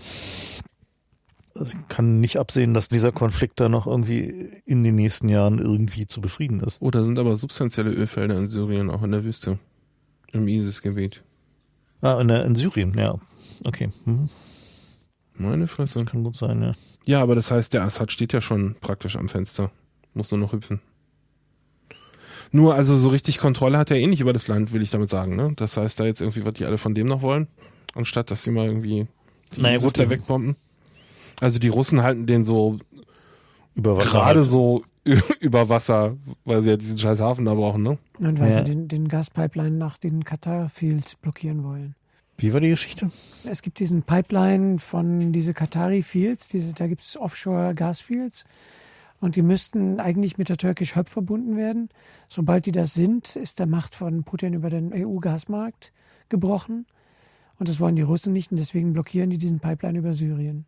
Hm, mhm. Interessante Theorie. Von Katar, okay. Das heißt also, der, Ja, na, wo würdest du die sonst langlegen? Durch, durch Saudi-Arabien. Die haben natürlich auch kein Interesse daran. Uh, das ist immer nicht unspannend. mhm, okay. Die Frage ist natürlich, würde man da überhaupt jemals irgendeine Pipeline durchlegen können? Also durch Syrien, so wie es jetzt gerade ist? Wahrscheinlich nicht. Na, die oder? Alternative ist durch Saudi-Arabien oder den Iran. Das ist ja auch beides keine Option. Na, durch Saudi-Arabien müssen sie sowieso. Oder? Nee, sie können unter dem Wasser durch und dann den Iran nehmen und Ja. Syrien. Irak und Syrien. meinst Nee, du? Iran, hier, durch den Iran, hier so jetzt nach Norden. Und dann- Turkmenistan. Gut, Na, das ist nee, jetzt. nee, da müsste man dann schon durch den Irak durch. Aha, Nee, okay. du kannst auch oben rum, das ist halt teurer, aber bevor du durch den Irak eine Pipeline legst, Ja, genau. Halt durch, Also ich, diese Qatari Gasfields, so die paar Analysen, die ich gelesen habe, war das schon der Hauptgrund für dieses ganze Konflikt überhaupt. Aha. weil die Kataris sind ja da irgendwie fett investiert, ne? Also die haben ja da, Ja, das ist ja auch krass eigentlich. Also diese ganze Gegend irgendwie, so richtig Hoffnung habe ich da nicht. nee, zu viele Interessen gegenseitig, die zu viele Leute gegeneinander ausspielen, ne? Und am Ende landen sie dann halt hier. Ja. Nun ja. Aber es gibt noch andere Sachen, die wir beobachten konnten seit der letzten Sendung. Die, wie ich sie mal nennen will, die Drei-Affen-Politik von Merkel zeigt zusehends, Nix sehen, nix hören, nix sagen. ja, die zeigt zusehends Bruchstellen. Tut sie das? Ja, also das Wieso? ist immer mehr, wird das in der Presse thematisiert, wieso die Merkel eigentlich da jetzt noch nichts gesagt hat. Ja, und dann sagt sie wieder, was, dann redet wieder keiner mehr drüber. Ja, aber früher war das überhaupt kein Thema, sondern man hat einfach gesagt, ja, toll, wie die da vor sich hin regiert. Heute ist das immer ein Thema. Ich sage nicht, die ist vorbei, aber sie zeigt die ersten Brösel-Effekte, finde ich. Und die Leaker gehen langsam in die Offensive, das ist auch Ja, aber warte mal, Moment, lass mal kurz bei dieser Drei-Affen-Geschichte bleiben. Also wenn wir uns jetzt irgendwie mal die, die Flüchtlingsproblematik angucken, ne? Also die, Na hör mal, die Presse hat, ich meine jetzt nicht von der Flüchtlingsgeschichte, sondern diese NSA-Ausläufer und NSU, wie dann irgendwie immer nach ein paar Monaten die Frage in der Presse kommt, wann eigentlich das Kanzleramt davon wusste. Und dann kommt völlig überraschend raus, dass sie seit Jahren schon immer davon wussten. Natürlich, klar. ja, Aber diese Anklage gab es früher einfach überhaupt nicht, ob das Kanzleramt über irgendwas informiert sei. Ja, diese Frage wurde früher gar nicht gestellt, das meine ich damit. Also ob das jetzt gut oder schlecht ist, weiß ich nicht, weil sie ja nach wie vor aussitzen können und damit durchkommen. Aber so ein bisschen Fanal der Hoffnung ist das für mich schon, dass die Presse jetzt zumindest mal anfängt nachzufragen, ob da vielleicht auch in Richtung Kanzleramt mal jemand nach personellen Konsequenzen fragen könnte. Ja, so unwahrscheinlich das ist, dass da irgendwas passiert, aber immerhin passiert überhaupt was. Ja, man muss sich ja an den kleinen Sachen erfreuen. ich weiß nicht, für mich stellt sich das eher so dar, als wenn Merkel dann da halt sagt dann mal halt irgendwas, dann sind alle wieder zufrieden, weil sie das gesagt hat und dann passiert wieder entweder weiter nix oder halt irgendein Scheiß. Na, aber dass es einen Fortschritt gibt, willst du nicht in Abrede stellen, oder? Und welchen Fortschritt denn? Na, dass wir darüber jetzt reden, ob das Kanzleramt informiert war. Bei Naja, weißt du, nach 15 Jahren kann man langsam mal darüber reden, wie dieser Politikstil funktioniert. Das ist naja, eben, so. eben. Aber das ist ein Das würde ich Fortschritt. jetzt nicht als Fortschritt Ja, bezeichnen, gut. sondern als lange Überfälle. Ja, naja, das schließt sich ja nicht aus. Sehr gut. Dann geht Wikileaks jetzt in die Offensive und hat ein Kopfgeld ausgeschrieben für TTIP-Leaks. Ja, das fand ich auch ein, ich will nicht sagen eine Zeitenwende, aber also Sache, die wir früher nicht ist hatten. das, ist das dass gut? die NGOs, ich weiß es nicht, aber dass ein NGO so offensiv in die Politik einzugreifen versucht, das haben wir, glaube ich, vorher noch nicht gehabt. Also höchstens vielleicht irgendwie Greenpeace, aber das ist ja nicht vergleichbar. ich meine, das ist ja schon so ein Das ist eine krasse Nummer auf jeden Fall. kleiner Schritt Richtung Assassination Politics. So, ne? Also, Also zumindest ich kann so, mir so ganz grob so in ja, die Richtung. ich kann so, mir ne? vorstellen, dass da einige Leute auch richtig schlecht schlafen gerade Ja. im Apparat, wenn irgendwie jemand ein Kopfgeld auf, auf deine geheimen Daten aussetzt. Ja, andererseits, meine TTIP ist so ein Problem, ist halt wieder so ein Skandal, der viel zu komplex ist. Also Ja. das ist halt, Noch absichtlich, ne? Das haben wir schon mal besprochen hier. ja, also TTIP ist halt irgendwie absichtlich so designt, dass man eigentlich die Geschichte nicht erzählen kann und damit kann man sich halt eigentlich nur quasi gegen den Namen und das Ganze wenden, ohne irgendwie Und einzelne Aspekte. und weitere Ausdifferenzierung wird halt schwierig so in der Öffentlichkeit. Naja, ich meine, wie würdest du das denn so empfinden, als nimm mal an, du bist irgendwie Geheimdienstchef und du Da würde ich mir richtig Sorgen machen. und du. Julian fängt jetzt an Na zu klar. sagen so, hey, 100.000 für dieses Dokument. Naja, und, das und der heißt- kriegt die Kohle auch zusammen. Guck mal, bisher ist der doch in der Defensive, sitzt in seiner Botschaft. Er hat gerade gesagt, dass er Angst vor Ermordung hat und deswegen seit Jahren das Sonnenlicht nicht mehr gesehen hat und immer nur noch per, per Internet mit anderen Leuten redet und er sieht inzwischen aus wie Gandalf der Weiße. Ja. Und der geht jetzt in die Offensive, da würde ich mir schon Sorgen machen. Also ich meine, er hat bisher bewiesen, dass er es erfolgreich schaffen kann, sich jahrelang den Geheimdiensten der Welt zu entziehen. Das ist ja auch schon mal eine Leistung gewesen. Aber das wirkte immer noch so, als wenn er in der Defensive ist. Und ausgerechnet der erklärt jetzt die Offensive. Das finde ich schon, da kann ich mir vorstellen, dass da einige Krisenstäbe eingerichtet wurden und irgendwie Arbeitsgruppen in irgendwelchen Diensten. Weil dann, also okay, jetzt müssen wir mal was tun hier, das geht so nicht. Das können die nicht dulden, oder? Tja, na, was wollen sie tun? Na, keine Ahnung, irgendwie wirtschaftlichen Druck auf Ecuador, was weiß ich, was man da tun kann. Ich meine, die Schwierigkeit ist natürlich irgendwie, wie setzt man sowas eigentlich um? Ne? Also wie übergibt man einem Leaker 100.000 Euro dafür? Bitcoin.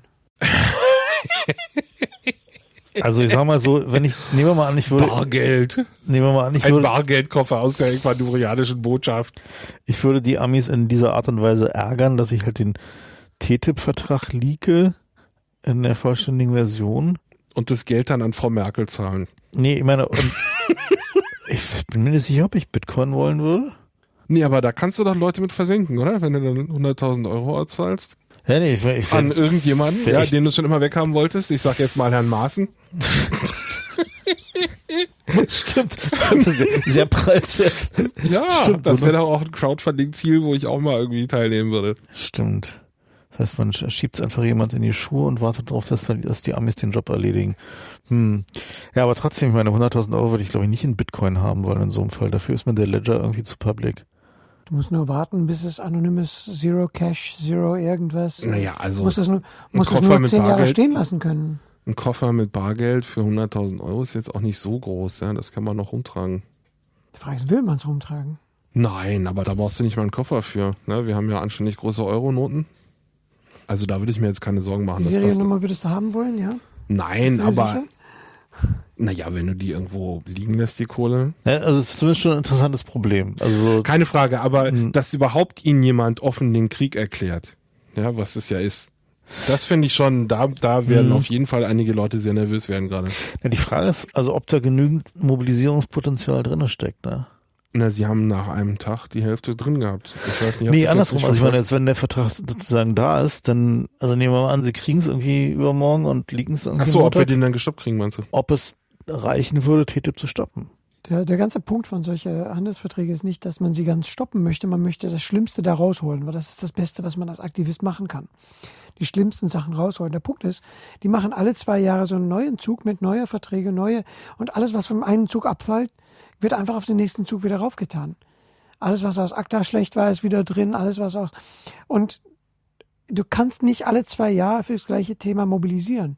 Sprich, irgendwann gewinnen die und die können einfach abschätzen, man würde sogar extra noch Sachen drauf tun, um abgeschossen zu werden. Warum sind die denn so mit dieser Geheimhaltung gefahren? Die könnten auch ganz offensiv sagen, wir machen einfach dasselbe, wie was bei ACTA schon war. War funktioniert. Ja, hätte funktioniert, hätte auf jeden Fall. Aber bisschen- bisschen diese Geheimhaltung macht es auch angreifbar. Also ich könnte mir vorstellen, wenn ich jetzt der nächste Kanzler wäre, dass ich einfach sage, dieses Verfahren, oder jetzt mal irgendwie, was weiß ich, Elfhefe, dass ich sage, Ja, dieses das Verfahren, Argument, was Sie selber dafür geben, dieses ist, ich, Verfahren, wie das zustande gekommen ist, ist schon so undemokratisch, dass dieses ganze Ding nicht gilt und wir treten jetzt aus. Das Argument, was Sie da selber für geben, um diese Geheimhaltung zu fahren, ist, glaube ich, teilweise auch gültig. Nämlich, dass man solche Sachen einfach schwer verhandeln kann, wenn alles offen ist. Man muss quasi auch Sachen geheim halten, damit man sie überhaupt verhandelt bekommt. Und da sehen Sie sich leider äh, uns alle gegenüber. Ja, aber das Aber ist Sie wir, sehen sich die, auch einander gegenüber. wir, wir sind doch aber der Souverän an der Stelle. Die, Naja. die können nicht ohne mich verhandeln und dann Gut, aber kann du hast, ich nur noch. du hast, können die. du hast, machen Ja, leider, ganze, machen sie aber- die ganze Zeit. Also die, das ist halt eben die Frage, wenn du auf der anderen Seite halt jemand hast, der halt irgendwie mit fünf Leuten verhandeln kann, plus deren Team, und du auf der anderen Seite deine gesamte Verhandlungsposition jeden Tag öffentlich machen musst, ist schon klar, wer gewinnt. Dass die im Geheimen verhandeln wollen, Nee, aber es gibt kann ja auch Macht. schon verstehen. Es So. gibt ja auch einen Hebel, wenn du sagst, na, ihr könnt ja sehen, dass das nicht durchkommt. Dieser Posten kommt nicht durch, fertig. Wäre aber ein Style von Verhandlungen, den die so nicht gewohnt sind. Ne? Ja, aber Das wäre halt- doch mal geil, oder? Ja, also ich meine, das wäre halt die Stell dir einzige. mal vor, jemand verhandelt so und sagt, ja, Sie können sehen, dass ich mit Ihrer Forderung, die ist bei mir nicht umsetzbar, fertig. Ist nicht verhandelbar, weil Sie können ja sehen, wie die öffentliche Meinung bei uns ist. Ja, deswegen machen die es geheim. Ja, na klar. Aber diese ganzen, nochmal noch mal zu diesem Thema. An diese ganze Handelsabkommenstrend von der letzten paar Jahre kann man auch sehen, dass die auch gut schnallen, dass sie am Höhepunkt ihrer Macht sind. Die ganze Transatlantikbrücke, die Monsantos der Welt verstehen, dass sie jetzt festnageln müssen, so fest wie es geht, mit diesen internationalen Arbitrage und die müssen so fest wie möglich nageln, was sie jetzt haben, weil ab hier wird schlimmer. Ab hier, Naja, warte werden, ab hier werden zumindest in ein paar Länder werden die Bevölkerungen versuchen, die Macht wieder zurückzubekommen, werden versuchen zu regulieren, werden versuchen, die verstehen schon, dass sie jetzt, was sie haben, festmachen müssen. Ich habe das so gedeutet, dass das als Zeichen dafür, dass die Macht des Militärs abnimmt, dass wir Sachen jetzt zivil regeln müssen, weil die Bevölkerung immer mehr und auch im US-Wahlkampf ist das ja mal wieder ein Thema, ob wir tatsächlich so viel Militärausgaben brauchen in den USA. Und wenn man als Unternehmen einfach sieht, dass womit wir jetzt durchkommen, hängt davon ab, dass wir überall Militärbasen haben und möglicherweise haben wir die in zehn Jahren nicht mehr.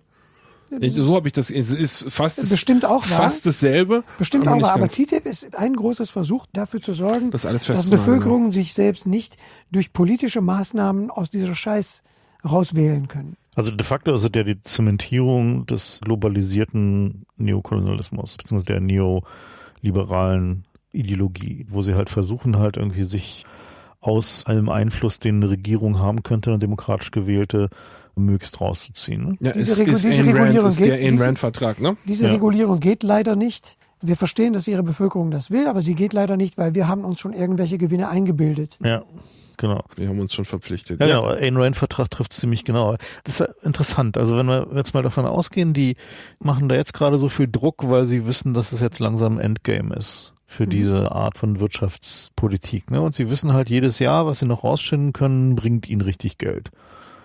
Ne? Also jedes Jahr, wo sie zumindest Teile des Status quo noch irgendwie weiter aufrechterhalten können, Vor lohnt halt richtig. bis, bis es alle wollen, können wir die, die sich versuchen, aus dem Scheiß rauszuwählen, richtig nochmal strafen. als Wir können, wir ja. können es richtig noch mal, wir können die richtig Outcast machen dafür, dass sie es gewagt haben, sich aus der Scheiß rauszuwählen. Und Wenn- damit hoffen wir, die ganze Status quo nochmal fünf Jahre länger oder zehn Jahre länger zu erhalten.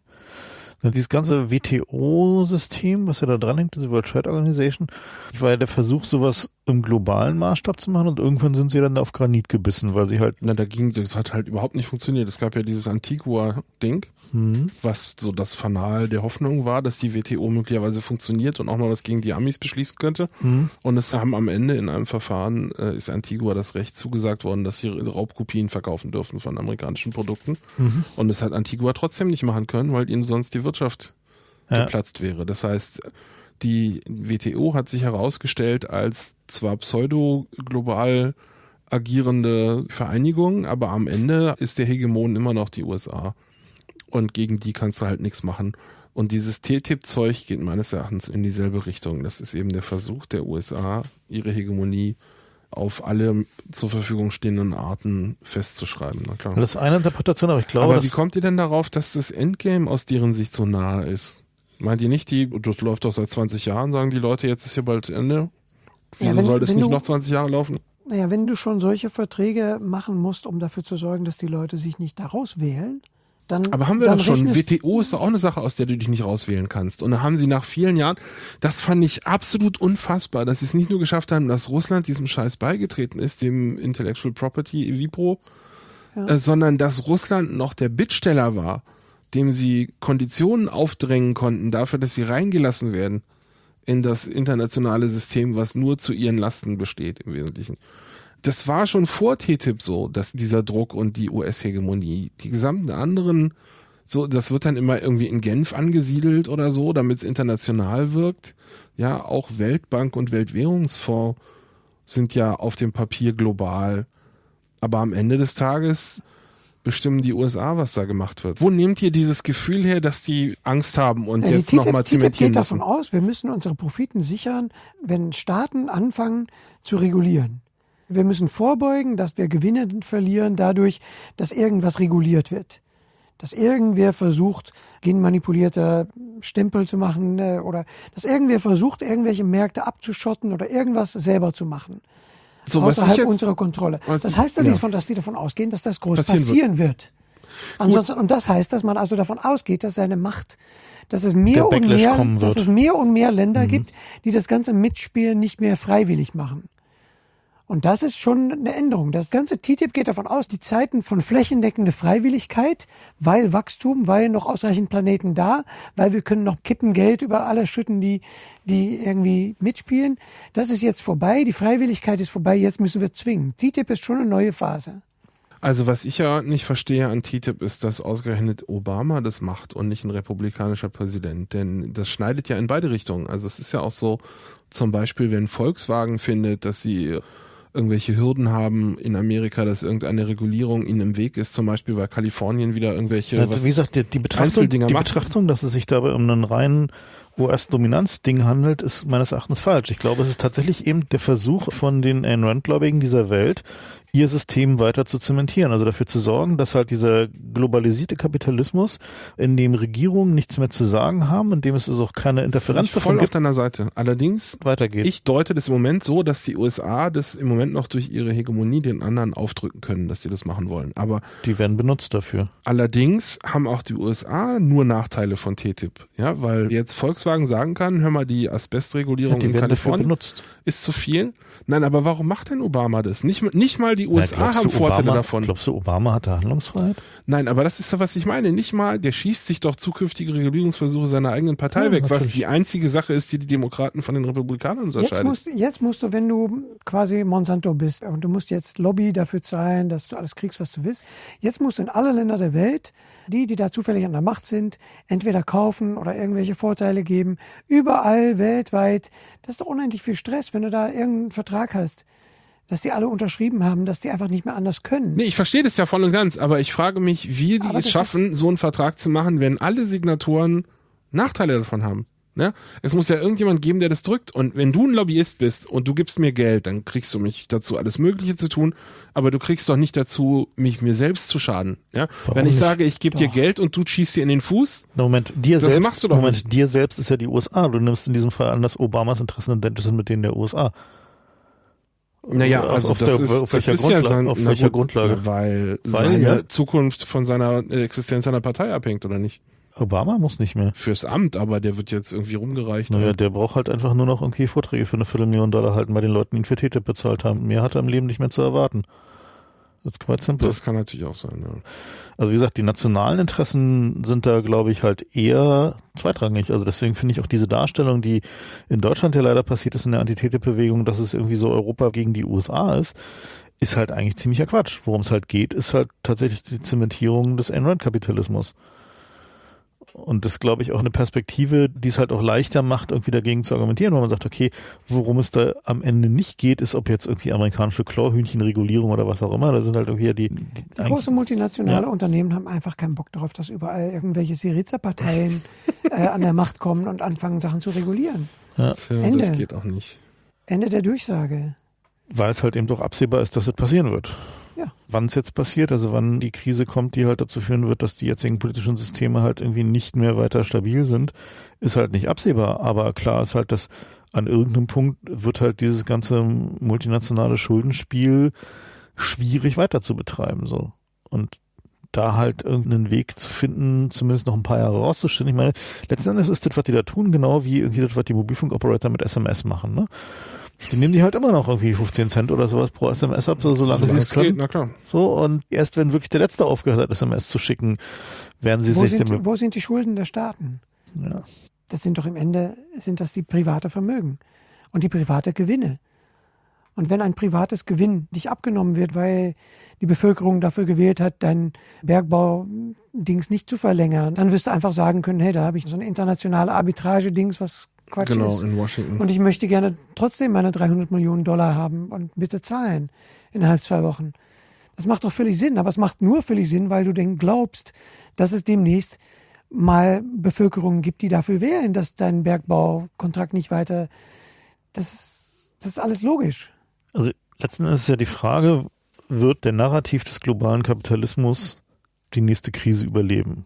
Also wird es dazu kommen, dass die Leute denken, okay, wir können noch eine Runde, in eine Runde geht's noch weiter, ein, einmal mehr kriegen wir es noch hin. So. Du, ich beobachte gerade, dass Kapitalismuskritik sowas wie Gutmensch wird. So ein Pseudoschimpfwort. Ja, dass du sagst, ach ja, irgendwie, das ist jetzt abwertend gemeint, wenn du sagst, ja, ja, Ja. mit seiner Kapitalismuskritik.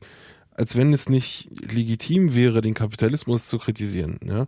Heute wird das benutzt, zusehends im Mediendiskurs, als so eine Sache abwertend. Ja, ja, der ist schon wieder mit So Treehugger-mäßig, ja. Ja, nee, auch Altkommunist irgendwie so. Ja, ja, da müssen wir nicht zuhören. Ja, aber es ist auch Kapitalismus, wie wir es jetzt haben, ist auch ein ganz besonderes Ding, weil wir reden immer von freier Markt, aber es ist nichts frei daran. Denn es wird nichts so viel subventioniert wie Fossil Fuels. Es wird nicht so der Hand über, über Kopf gehalten. Atomstrom ist auch Ja, gut meine, subventioniert. Die Banken gewesen. wären schon längst pleite, wenn wir sie nicht mit TAP und wie es auch alles heißt, die Hand über dem Kopf gehalten hatten. Das hat nichts mit freier Markt zu tun. Die, die Invisible Hand of the Market existiert gar nicht.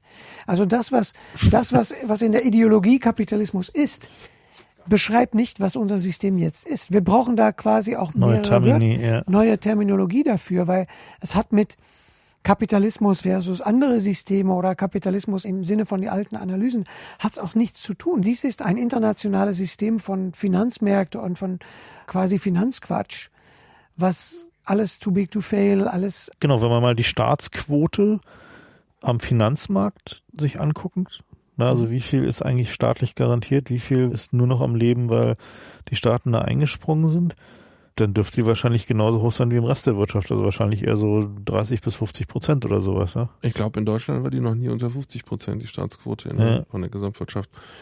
Also die Staatsquote ist ja was anderes als Garantien, sondern das, wie viel von dem tatsächlich Na gut, aber tatsächlich, Geld. was Ja. ohne, also Staatsquote im Sinne von, würde es nicht mehr geben, Na, wenn der Staat nicht eingegriffen hätte. Banken hätte ich eher so 80 Prozent gedacht. Vielleicht sogar das, alle, ne? weil, Mhm. weil sonst hätten die das ja nicht gemacht. Ich glaube, dass die einfach tatsächlich irgendwelche Berechnungen gemacht haben, was alles platzt, wenn wir jetzt die, irgendwie so Lehman Brother mäßig, wenn wir jetzt Mhm. hier mal die Commerzbank zugehen lassen.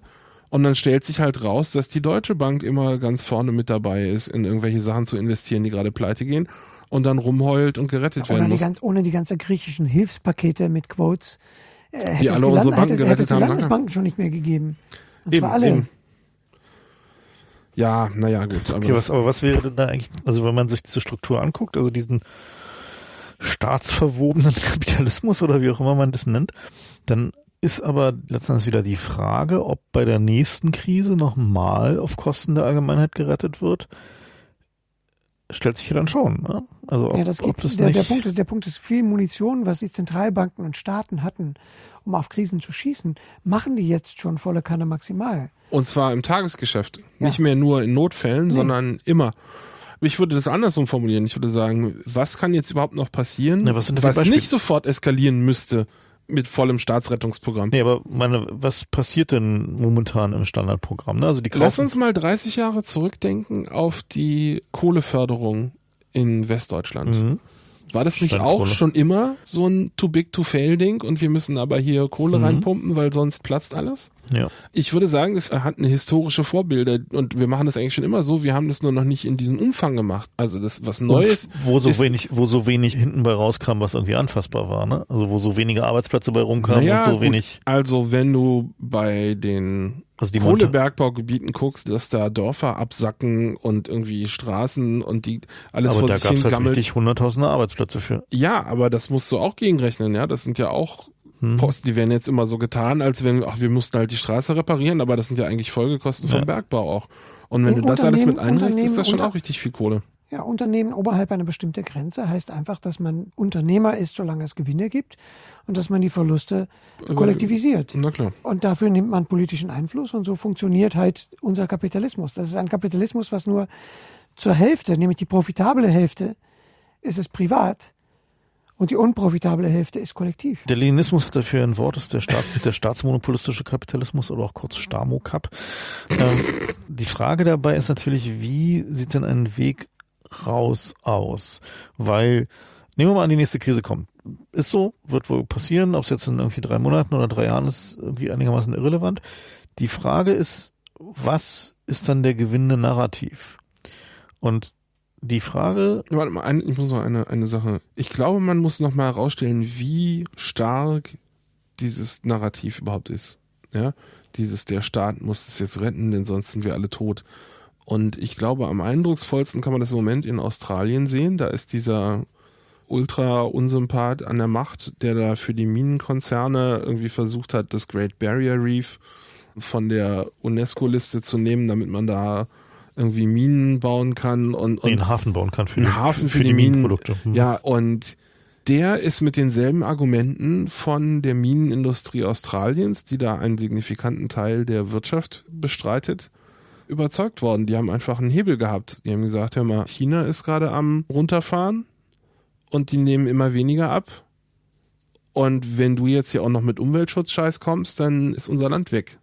Ja, also das ist durchaus ein mächtiger Hebel. Das ist nicht nur, dass die Politik irgendwie keinen Bock hat, da sich genauer mit zu beschäftigen, sondern das sind substanzielle Drohungen, die da im Raum stehen. Da geht's um die Existenz und ich denke, deswegen kann man auch Too nicht einfach. Ja, das ist tatsächlich so, dass die, die Folgen sind jetzt im Einzelnen vielleicht übertrieben, aber das sind tatsächlich existenzielle Sachen, die da im Raum stehen. So wird es unser Land überhaupt noch geben können, wenn wir jetzt aufhören, das und das zu tun. Also Naja, gerade in Deutschland mit diesen ewigen Wachstumsheilsversprechungen und Exportweltmeister-Bullshit, Ja, das das ist was ich sage. da ist es ja genauso gelaufen, dass sie gesagt haben, hör mal, wenn wir jetzt hier nicht die Löhne senken, dann sind wir weg vom Fenster. Es wird gar nicht mehr unterhalb von existenziellen Fragen argumentiert in der Wirtschaft, ist mein Eindruck, sondern es geht immer gleich, wenn du das nicht machst, bist du so gut wie tot. hm, das stimmt. Und das finde ich eine Sache, das heißt, dass wir auch gar keine vernünftigen Diskurse mehr haben können, weil da kannst du kein Argument gegenbringen. Es sind alles nur noch so Totschlagargumente im wahrsten Sinne des Wortes, weil es einfach heißt, wenn wir das jetzt nicht tun, sind wir tot. Und wenn du das in Verbindung setzt mit, was der Pispas neulich ganz wunderbar beschrieben hat, dass er gesagt hat, wenn wir Export-Weltmeister sind, dann muss es irgendwo auch einen, äh, einen Import-Weltmeister geben. Und der ist halt Griechenland. ja.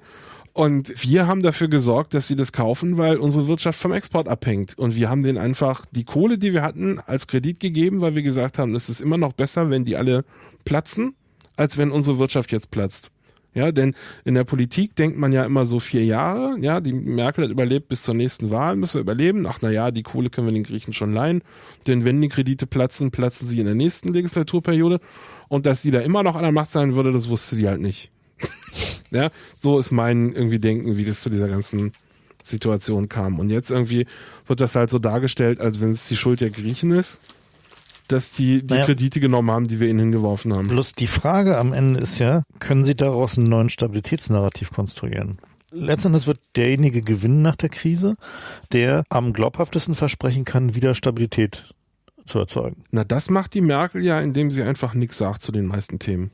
Hm. Und dann können immer irgendwelche anderen Leute Das wird dann fallen. aber an irgendeinem Punkt nicht mehr gehen, weil der, du, da also warte ich der- seit, seit zehn Jahren drauf. aber wenn der, das also kann ich nicht beobachten, dass es irgendwann nicht mehr geht. Ich würde mich ja sehr freuen, wenn es irgendwann nicht mehr geht, aber ich sehe da keine Anhaltspunkte für. Na gut, mein Deutschland ist vielleicht auch noch in gewisser Art und Weise ein Sonderfall, aber auch hier ist durchaus vorstellbar, dass innerhalb relativ kurzer Zeit der Narrativ dieses Ayn Rand schaffe, schaffe, Häusle baue Kapitalismus halt irgendwie gegen die Wand fährt. Also wenn die Leute unseren Scheiß nicht mehr kaufen können, dann ist hier irgendwie auch ganz schnell zappenduster. Du, ich glaube, das ist schon geschehen. Und was wir jetzt sehen, sind die Gegenmaßnahmen, die eingeleitet wurden. Dass wir Griechenland einfach egal Kredite gegeben haben, egal wie hoch. Obwohl wir wussten, dass wir das nicht zurückzahlen können. Einfach damit es jemanden gibt, der unseren Scheiß kauft. Und nicht nur Griechenland, Italien, Spanien. Das wussten wir doch, dass sie davon keine eigene Industrie aufbauen die konkurrenzfähig ist. Sonst hätten wir es doch nicht gemacht. Dann wären, hätten wir ja mit denen konkurrieren müssen. Das geht ja nicht. Dann wäre auch schlecht für unsere Wirtschaft gewesen. Das ist ja kein Zufall, dass sich das so entwickelt hat, wie es jetzt entwickelt ist, dass wir die alle als Konsumenten halten, weil die nicht mit uns mithalten können. Ja, und ab und zu verkaufen wir eine Lizenz für eine Waffenfabrik, die dann irgendwo gebaut wird. Aber das ist die Ausnahme. Normalerweise verkaufen wir unsere Produkte. Und, wenn und nicht unsere geht, Fabriken. Und wenn es alles schief geht, nehmen wir die profitablen Flughäfen. Und genau, und am Ende nehmen wir die Flughäfen, ja. Also, ich glaube, dass nichts von dem, was wir in den letzten 10, 15 Jahren gesehen haben, Zufall ist, sondern das sind alles schon die Gegenstrategien, um den Verfall aufzuhalten, damit es nicht so aussieht. Denn wenn man sich die Reallöhne ansieht, ja, wenn da gibt es auch, diese Rede von Gysi von damals. Mhm. Vor der Euro-Einführung. Wo er das komplett einmal vorhergesagt hat, na klar. Ja. Wenn wir uns mal so 2008 uns angucken, also es gab ja diese Occupy-Bewegung, die ja unter anderem auch deswegen so hart verfolgt wurde, weil sie ja den Narrativ des alternativlosen Globalkapitalismus in Frage gestellt hat. Das war ja einer der Gründe, weswegen die so viel Stress bekommen haben. Also dass sie halt irgendwie sich nicht mehr an den normalen Narrativ gehalten haben. Ja. Und dann sind die halt aus den üblichen Gründen kaputt gegangen. Irgendwie waren halt keine wirkliche Bewegung, sind halt, haben sich zu viele Spinner darauf eingenistet. Das Übliche.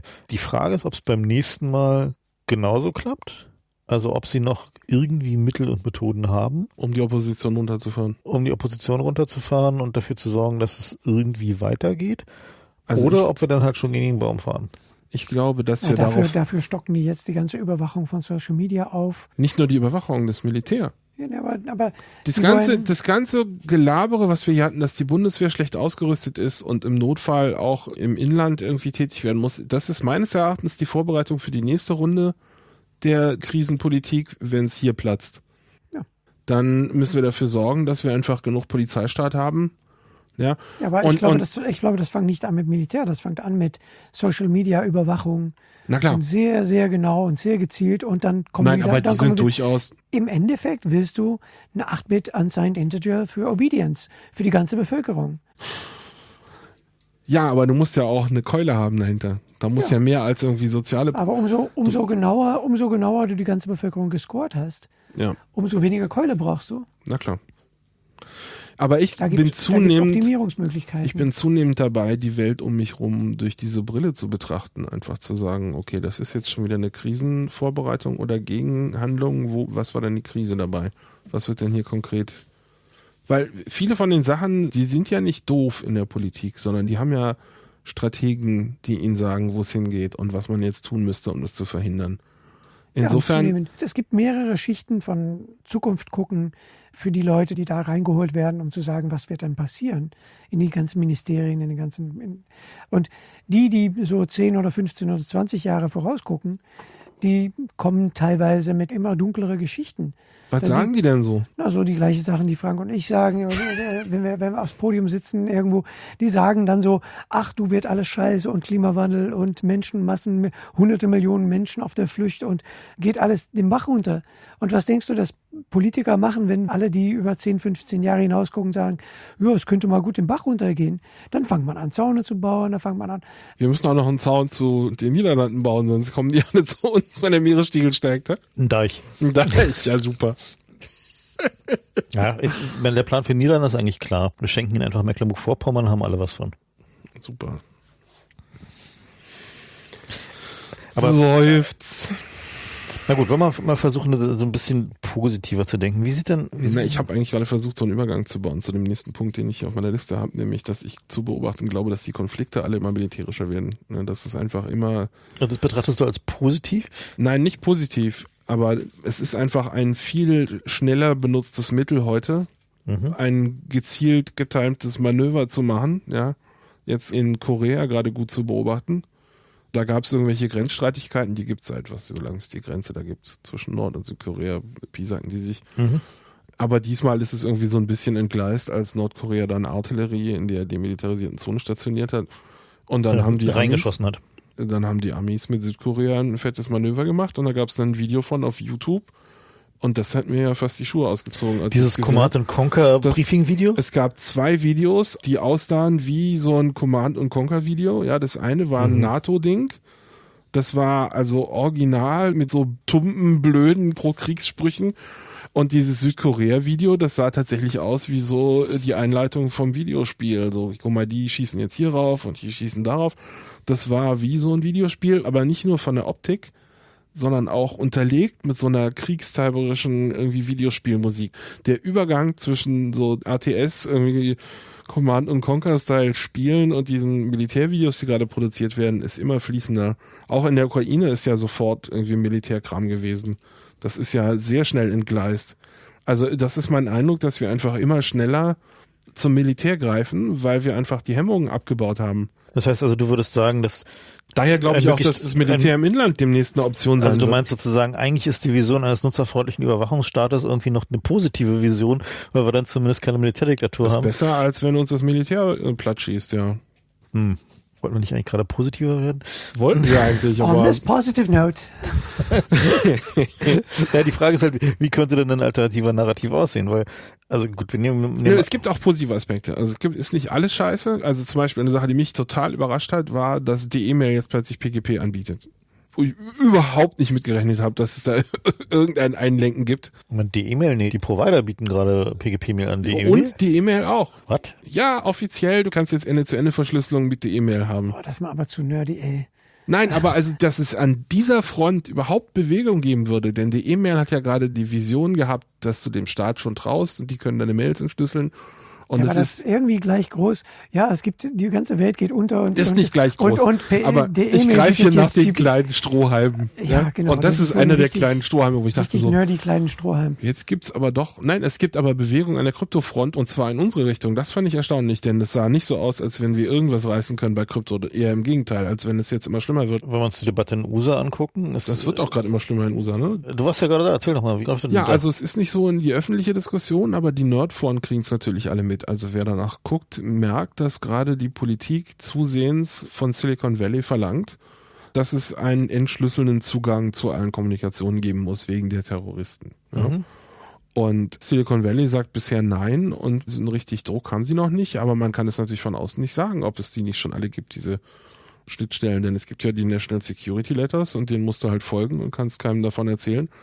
Also das ist schon so eine etwas bedrückende Lage, dass man einfach davon ausgehen muss, dass die doch schon alles mitschnorcheln. Und bei Snowden kam ja auch raus, dass sie einfach, wo sie nicht freiwillig reingelassen wurden, da gehen sie halt an die Fasern. Ist denn da der Einfluss des Aber Silicon Valley in der Politik schon zu merken? Welcher Politik? Ist der Einfluss des Silicon Valley in der Politik da schon zu merken? Ne? Ja, auf jeden Fall. Politiker stehen sehr darauf, sich mit irgendwelchen Silicon Valley Firmen, also da würde ich jetzt auch mal sowas wie Uber dazu zählen, irgendwie in der Öffentlichkeit zu zeigen, weil das als progressiv, das ist so der letzte Aspekt in der Wirtschaft, wo Amerika noch führend ist, außer Waffenbau. Ne? Also das ist ihnen schon aufgefallen, dass das wichtig ist. Und sie kümmern sich darum und es gab, oh, wo war es? Es gab vor Jahren diesen großartigen Artikel. Also was Silicon Valley im Gegensatz zu den anderen Industrien jahrelang nicht gemacht hat, ist Lobbyisten nach Washington schicken. Weil sie einfach die Nerds generell gesagt haben, ja, diese Politik, das ist alles irgendwie, das ist scheiße, da kümmern wir uns nicht drum. Und das hat eben dazu geführt, dass die, die Politik angefangen hat, demonstrativ Microsoft ein Kartellverfahren an den Hals zu hängen, was dann irgendwie Jahre lief. Und daraufhin hat Microsoft natürlich fett Lobbyismus nach oben getrieben und dann war das plötzlich weg, das Verfahren. Ja? Ich habe das ja alles erlebt, die Aspekte davon, aber ich habe das nie so in Zusammenhang gelegt. Und Apple hat dann auch mal so einen Wink mit dem Zaunpfahl gekriegt, so hör mal zu, hier hieß es dann auch plötzlich, irgendwelche Federal Agencies würden irgendwelche Untersuchungen lostreten. Und Apple hat jetzt auch fette Lobbying-Kapazität. Google zahlt inzwischen fett für Lobbying. Also die sind mehr denn je in einem Boot jetzt, die Politik und Silicon Valley. Aber es heißt eben auch, dass die Politik auch keine Hemmungen hat, denen zu sagen, hört mal zu, Leute, ihr müsst da jetzt uns ranlassen. Ja, bisher gibt es noch keine Stories darüber, dass es irgendwie geglückt ist, außer halt diese NSA-Geschichten, ne? so, so Yahoo und so, das ist ja wohl ziemlich komplett. Der Narrativ.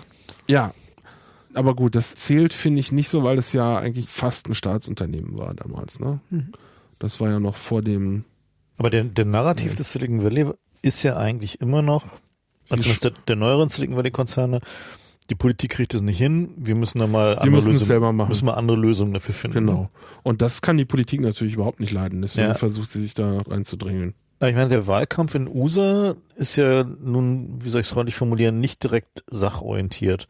Nee, aber der ist im Moment auf einer Ebene bizarr, wie wir es noch nicht erlebt haben. Also ich kann mich jedenfalls nicht erinnern, das jemand so erlebt zu haben, dass wir jetzt sowohl bei den Republikanern als auch bei den Demokraten einen Kandidaten aus dem Nichts haben, der da wie der Phönix aus der Asche irgendwie hervorsteigt und die komplette Aufmerksamkeit auf sich zentralisiert.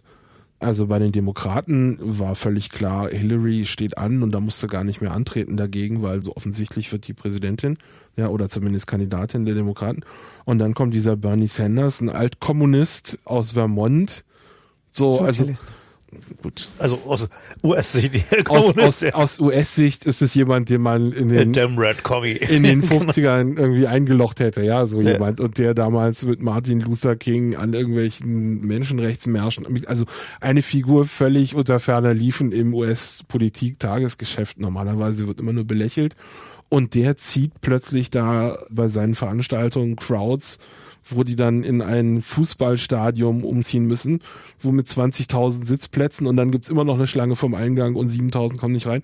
Also der hat da plötzlich ein Interesse mit seinem Kram geweckt, dass die Hillary-Zahlen sind immer schlechter jetzt, sogar in den Swing States sind die jetzt so irgendwie eher bei 30 und sie bei 37 Prozent. Also Hillary muss sich ernsthaft Sorgen machen, dass sie die Kandidatin der Demokraten wird. Das war absolut nicht abzusehen. Und es ist so weit, dass die Presse immer nur über Bernie Sanders jetzt berichtet. Der hat hier eine Veranstaltung gemacht, da kamen so viele Leute, dann hat er da eine Veranstaltung gemacht, da kamen so viele Leute und Hillary kommt überhaupt mit ihren Botschaften gar nicht in die. Ja gut, sie hätte auch keine. Nee, Außer aber ist gut, dass diese Mails Wenn mal sind. was kommt von Hillary, dann sind es nur so Schadensbegrenzungsscheiße wie ja, dieser Mail-Server.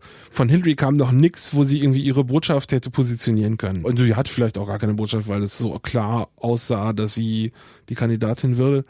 Also das ist Aber, jedenfalls Moment, ein, aber das heißt aber äh, doch, dass tatsächlich, also Hillary hatte sich ja eigentlich mehr auf diesen Personality-Wahlkampf spezialisiert. Die hatte ja eigentlich keine Aussagen, außer ich bin eine Frau nee, und, und- ich habe Erfahrung. und ne? ich habe Erfahrung, gut, und ich komme aus dem Clan halt. Und Trump auf der anderen Seite, der sozusagen der andere. und Trump ist der andere, der aus Genau. dem Nichts kam, wo alle gesagt haben, ha, ha, ha, ha, was, aber der das, ist ja, an. aber das ist ja sozusagen das, das laufende Toupet. das ja? Polar Opposite zu Sanders, ne? Also Genau. im Sinne von, meine Sanders macht ja primär Sachwahlkampf, der hat's ja nicht so sehr mit dem Der macht nur Personal- Sachwahlkampf. Ja. Der, der weigert sich förmlich irgendwie Sachen über andere Kandidaten zu sagen, wenn er Ja. danach gefragt wird und sagt, nö, ich bin hierher gekommen, um meine, Genau, er, er, macht ja, politischen er macht ja keine negative, er keine macht negative keine negative Werbung. Genau, Als ja. Trump und Sanders haben eine Sache gemeinsam.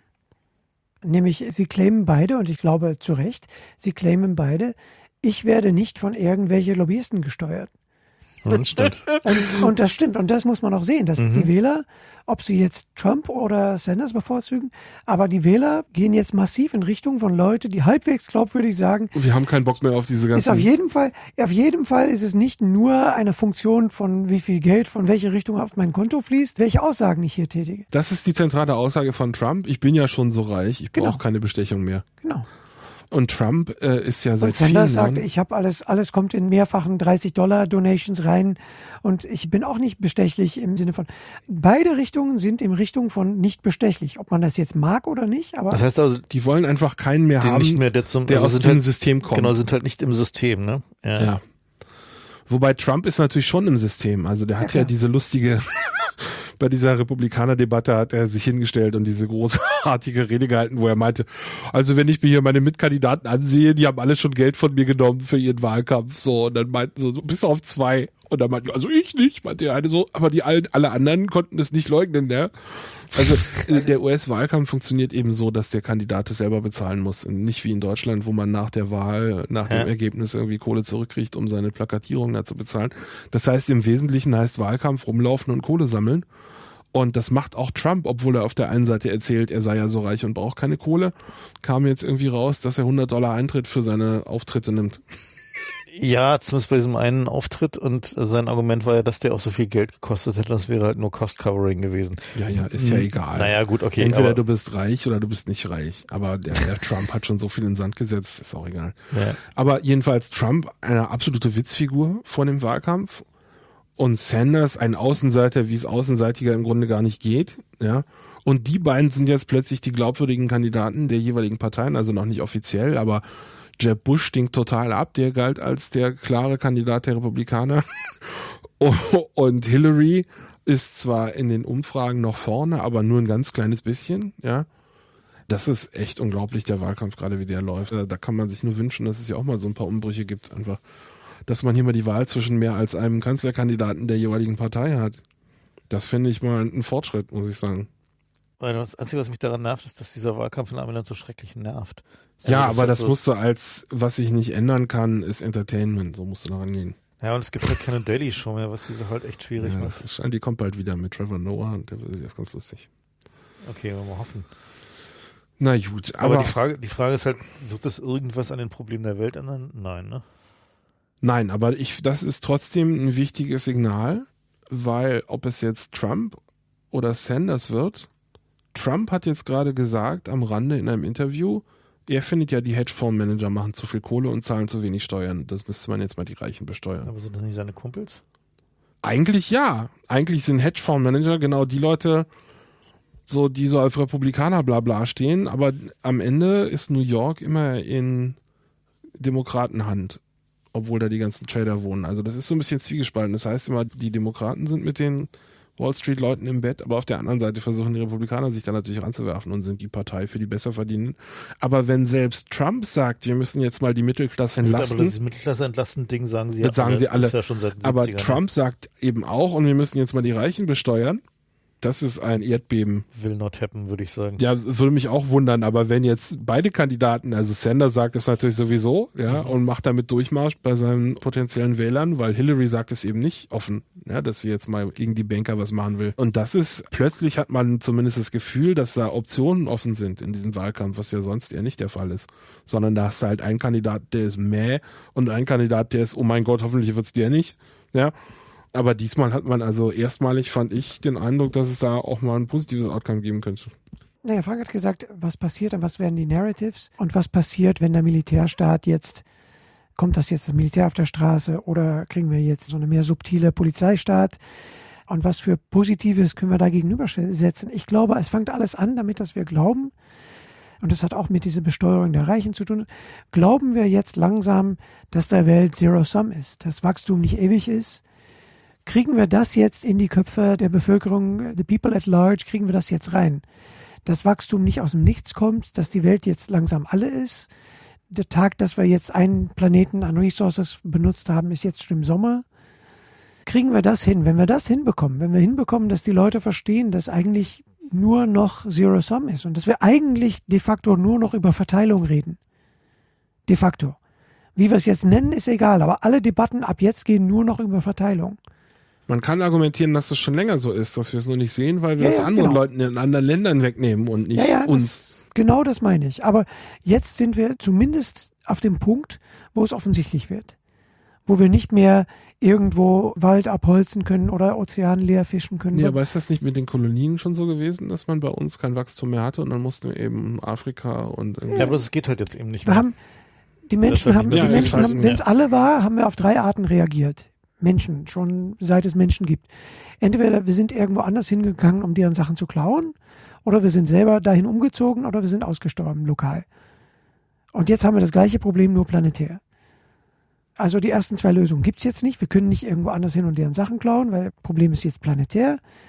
Wir können nicht dahin umziehen, weil Mars, es gibt nichts nebenan, wo wir hinziehen können.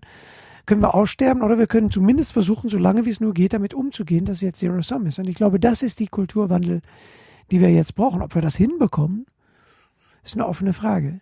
Na, vor allen Dingen ist die Frage, um es zu bekommen, ob man daraus ein Stabilitätsnarrativ genau. ableiten kann, wo Leute für sich persönlich sagen, okay, das ist ein Lebensstil, mit dem kann ich klarkommen, da sind meine Bedürfnisse irgendwie gedeckt und der sieht so aus, als wäre der irgendwie hinreichend long-term stable, dass ich zumindest meine Kinder groß kriege, so, was ja der Grundbedarf der meisten Leute ist. Ja, das heißt, die Finanzmärkte müssen umgebaut, weil die gehen alle von brisantem Wachstum aus. Mhm. Ja, das Zinssystem ist Das weg, ne? Zinssystem an sich, da müssen wir ganz viel umbauen, aber so ein Zero-Growth Economy, und, naja, und zumindest, also, zumindest die Gedankenanregungen da hinzukommen, die Gedanken, dass das notwendig wäre.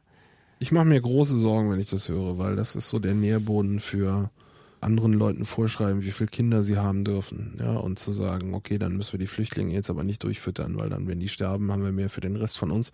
Also diese Art von Gedanken. Das ist kommen- eine Richtung, aber es gibt auch andere Richtungen. Du kannst auch in positive Richtungen versuchen zu denken, mindestens, aber zumindest auf der gleichen Grundlage, dass jetzt Wachstum, so wie wir es hatten, dass das eine Phase war, die hat uns gebracht, wo wir sind. Das ist auch nicht alles schlecht, deswegen, aber wir müssen diese Phase jetzt langsam zuschauen, dass der langsam vorbei ist. Dieses Wachstum, zumindest so wie wir es hatten, geht nicht mehr.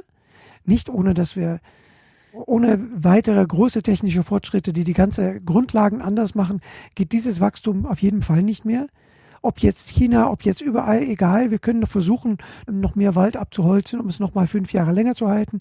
Wir können noch ein bisschen mehr Fracking betreiben, um zu tun, als wäre die Lage nicht so, wie sie ist. Aber wir müssen zu so einem Verständnis hin. Und da kann man auf jeden Fall in allerhand negativen Richtungen denken. Aber wir müssen versuchen, die positiven Richtungen für die gleiche Grundlage zu finden. Na, nenn doch mal einen positiven Aspekt. Ich sehe immer nur, ich sehe nur Ja, wir können anfangen nachzudenken, wie wir eine Wirtschaft bauen, die nicht von diesem Wachstum abhängig ist. Das wäre schon mal ein Anfang. Weil dieses Wachstum wird es demnächst nicht mehr geben. Und wir können das mit Crash erleben. Na, Wachstum wird es schon noch geben, aber auf Kosten anderer eben. Also du kannst Nee. wachsen, indem du deine Konkurrenten platt machst. Du kannst deren Geschäft übernehmen, aber du kannst halt nicht Ja, Wachstum bestimmt- dazu generieren. bis ein bestimmter Punkt. Aber die Weltwirtschaft geht jetzt davon aus, dass es Bruttowachstum gibt. Ja gut, Das aber ist- FIFA hat schon recht. Also der einzige Weg für dich persönlich Wachstum zu erzeugen, Ist auf dann ist halt auf Kosten anderer. Also nicht Das mehr ist auf schon, Kosten des wie Planeten. Fever auch schon gesagt hat, das ist Ja. schon eine Weile so. Ja, also nicht mehr auf Kosten des Planeten, was ja bisher der einzige Weg war, wirklich Wachstum zu erzeugen, sondern Naja, aber Aber das riecht doch alles schon nach Ayn Rand irgendwie Argumentation, dass dann jeder nur noch an sich denkt. Das Kollektive und Soziale, Nee, Ayn Rand ist nicht, dass jeder an sich denkt, sondern Ayn Rand geht noch einen Schritt weiter und sagt, Ja, ja, nee, jeder doch, denkt an sich und daraus kommt was Gutes. ja. Und Nee, das aber ist, das- das ist Psychopathie. Ich glaube, dass der komplette Ansatz, dass wir uns um andere Menschen kümmern, auf dem Weg bleibt, wenn wir von einer Welt ausgehen, in der nicht genug für alle da ist und wir Mangelmanagement machen. Ja, dass wir nicht sagen, genug für alle ist nicht mal wahr. Nur wir müssen die Grundlagen, worauf wir das System jetzt gebaut haben, jetzt umdenken, während wir noch können. Weil die, na, aber das die, ist doch, ist Möglichkeit, doch die. Möglichkeiten umzudenken Das ist doch nehmen aber- ab, nee. nicht zu. tatsächlich ist genug für alle da. Ja, im Moment, aber die Na, Menschheit selbst- wächst und wächst Ja, exponentiell. Genau, also müssen wir jetzt nachdenken, wie wir es umbauen und nicht, wenn die Krise kommt. Wenn wir keinen Handlungsspielraum mehr haben. Na, und wie soll das aussehen? Ja, genau. Das ist die interessante Frage. Genau. So, damit steht und fällt die Sache aber halt, ob es gelingt, halt ein Narrativ aufzubauen, der so klingt, als könnte er funktionieren.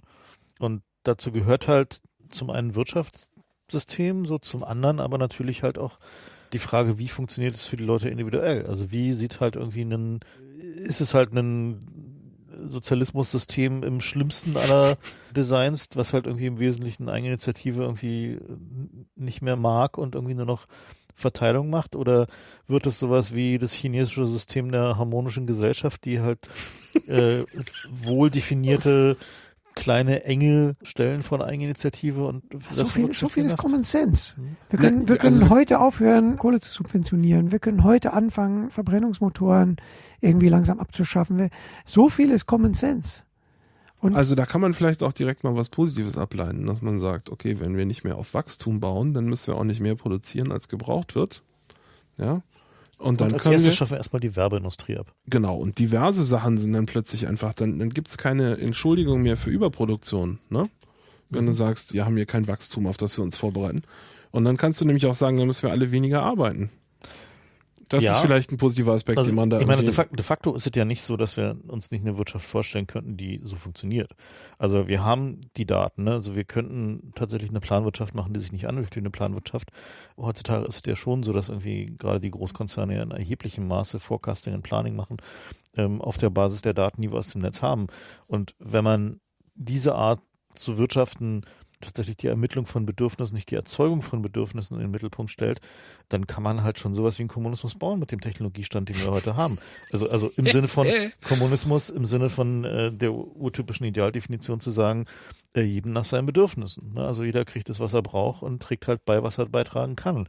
Die Möglichkeit, was die Technologielevel angeht, haben wir. Wir müssten halt nur mal aufhören, den ganzen Scheiß zu machen. Ne? Also ich meine, wenn du allein überlegst, die Kohle, die die Amis jedes Jahr in ihr Militär buttern, das ist unfassbar viel. würde ja.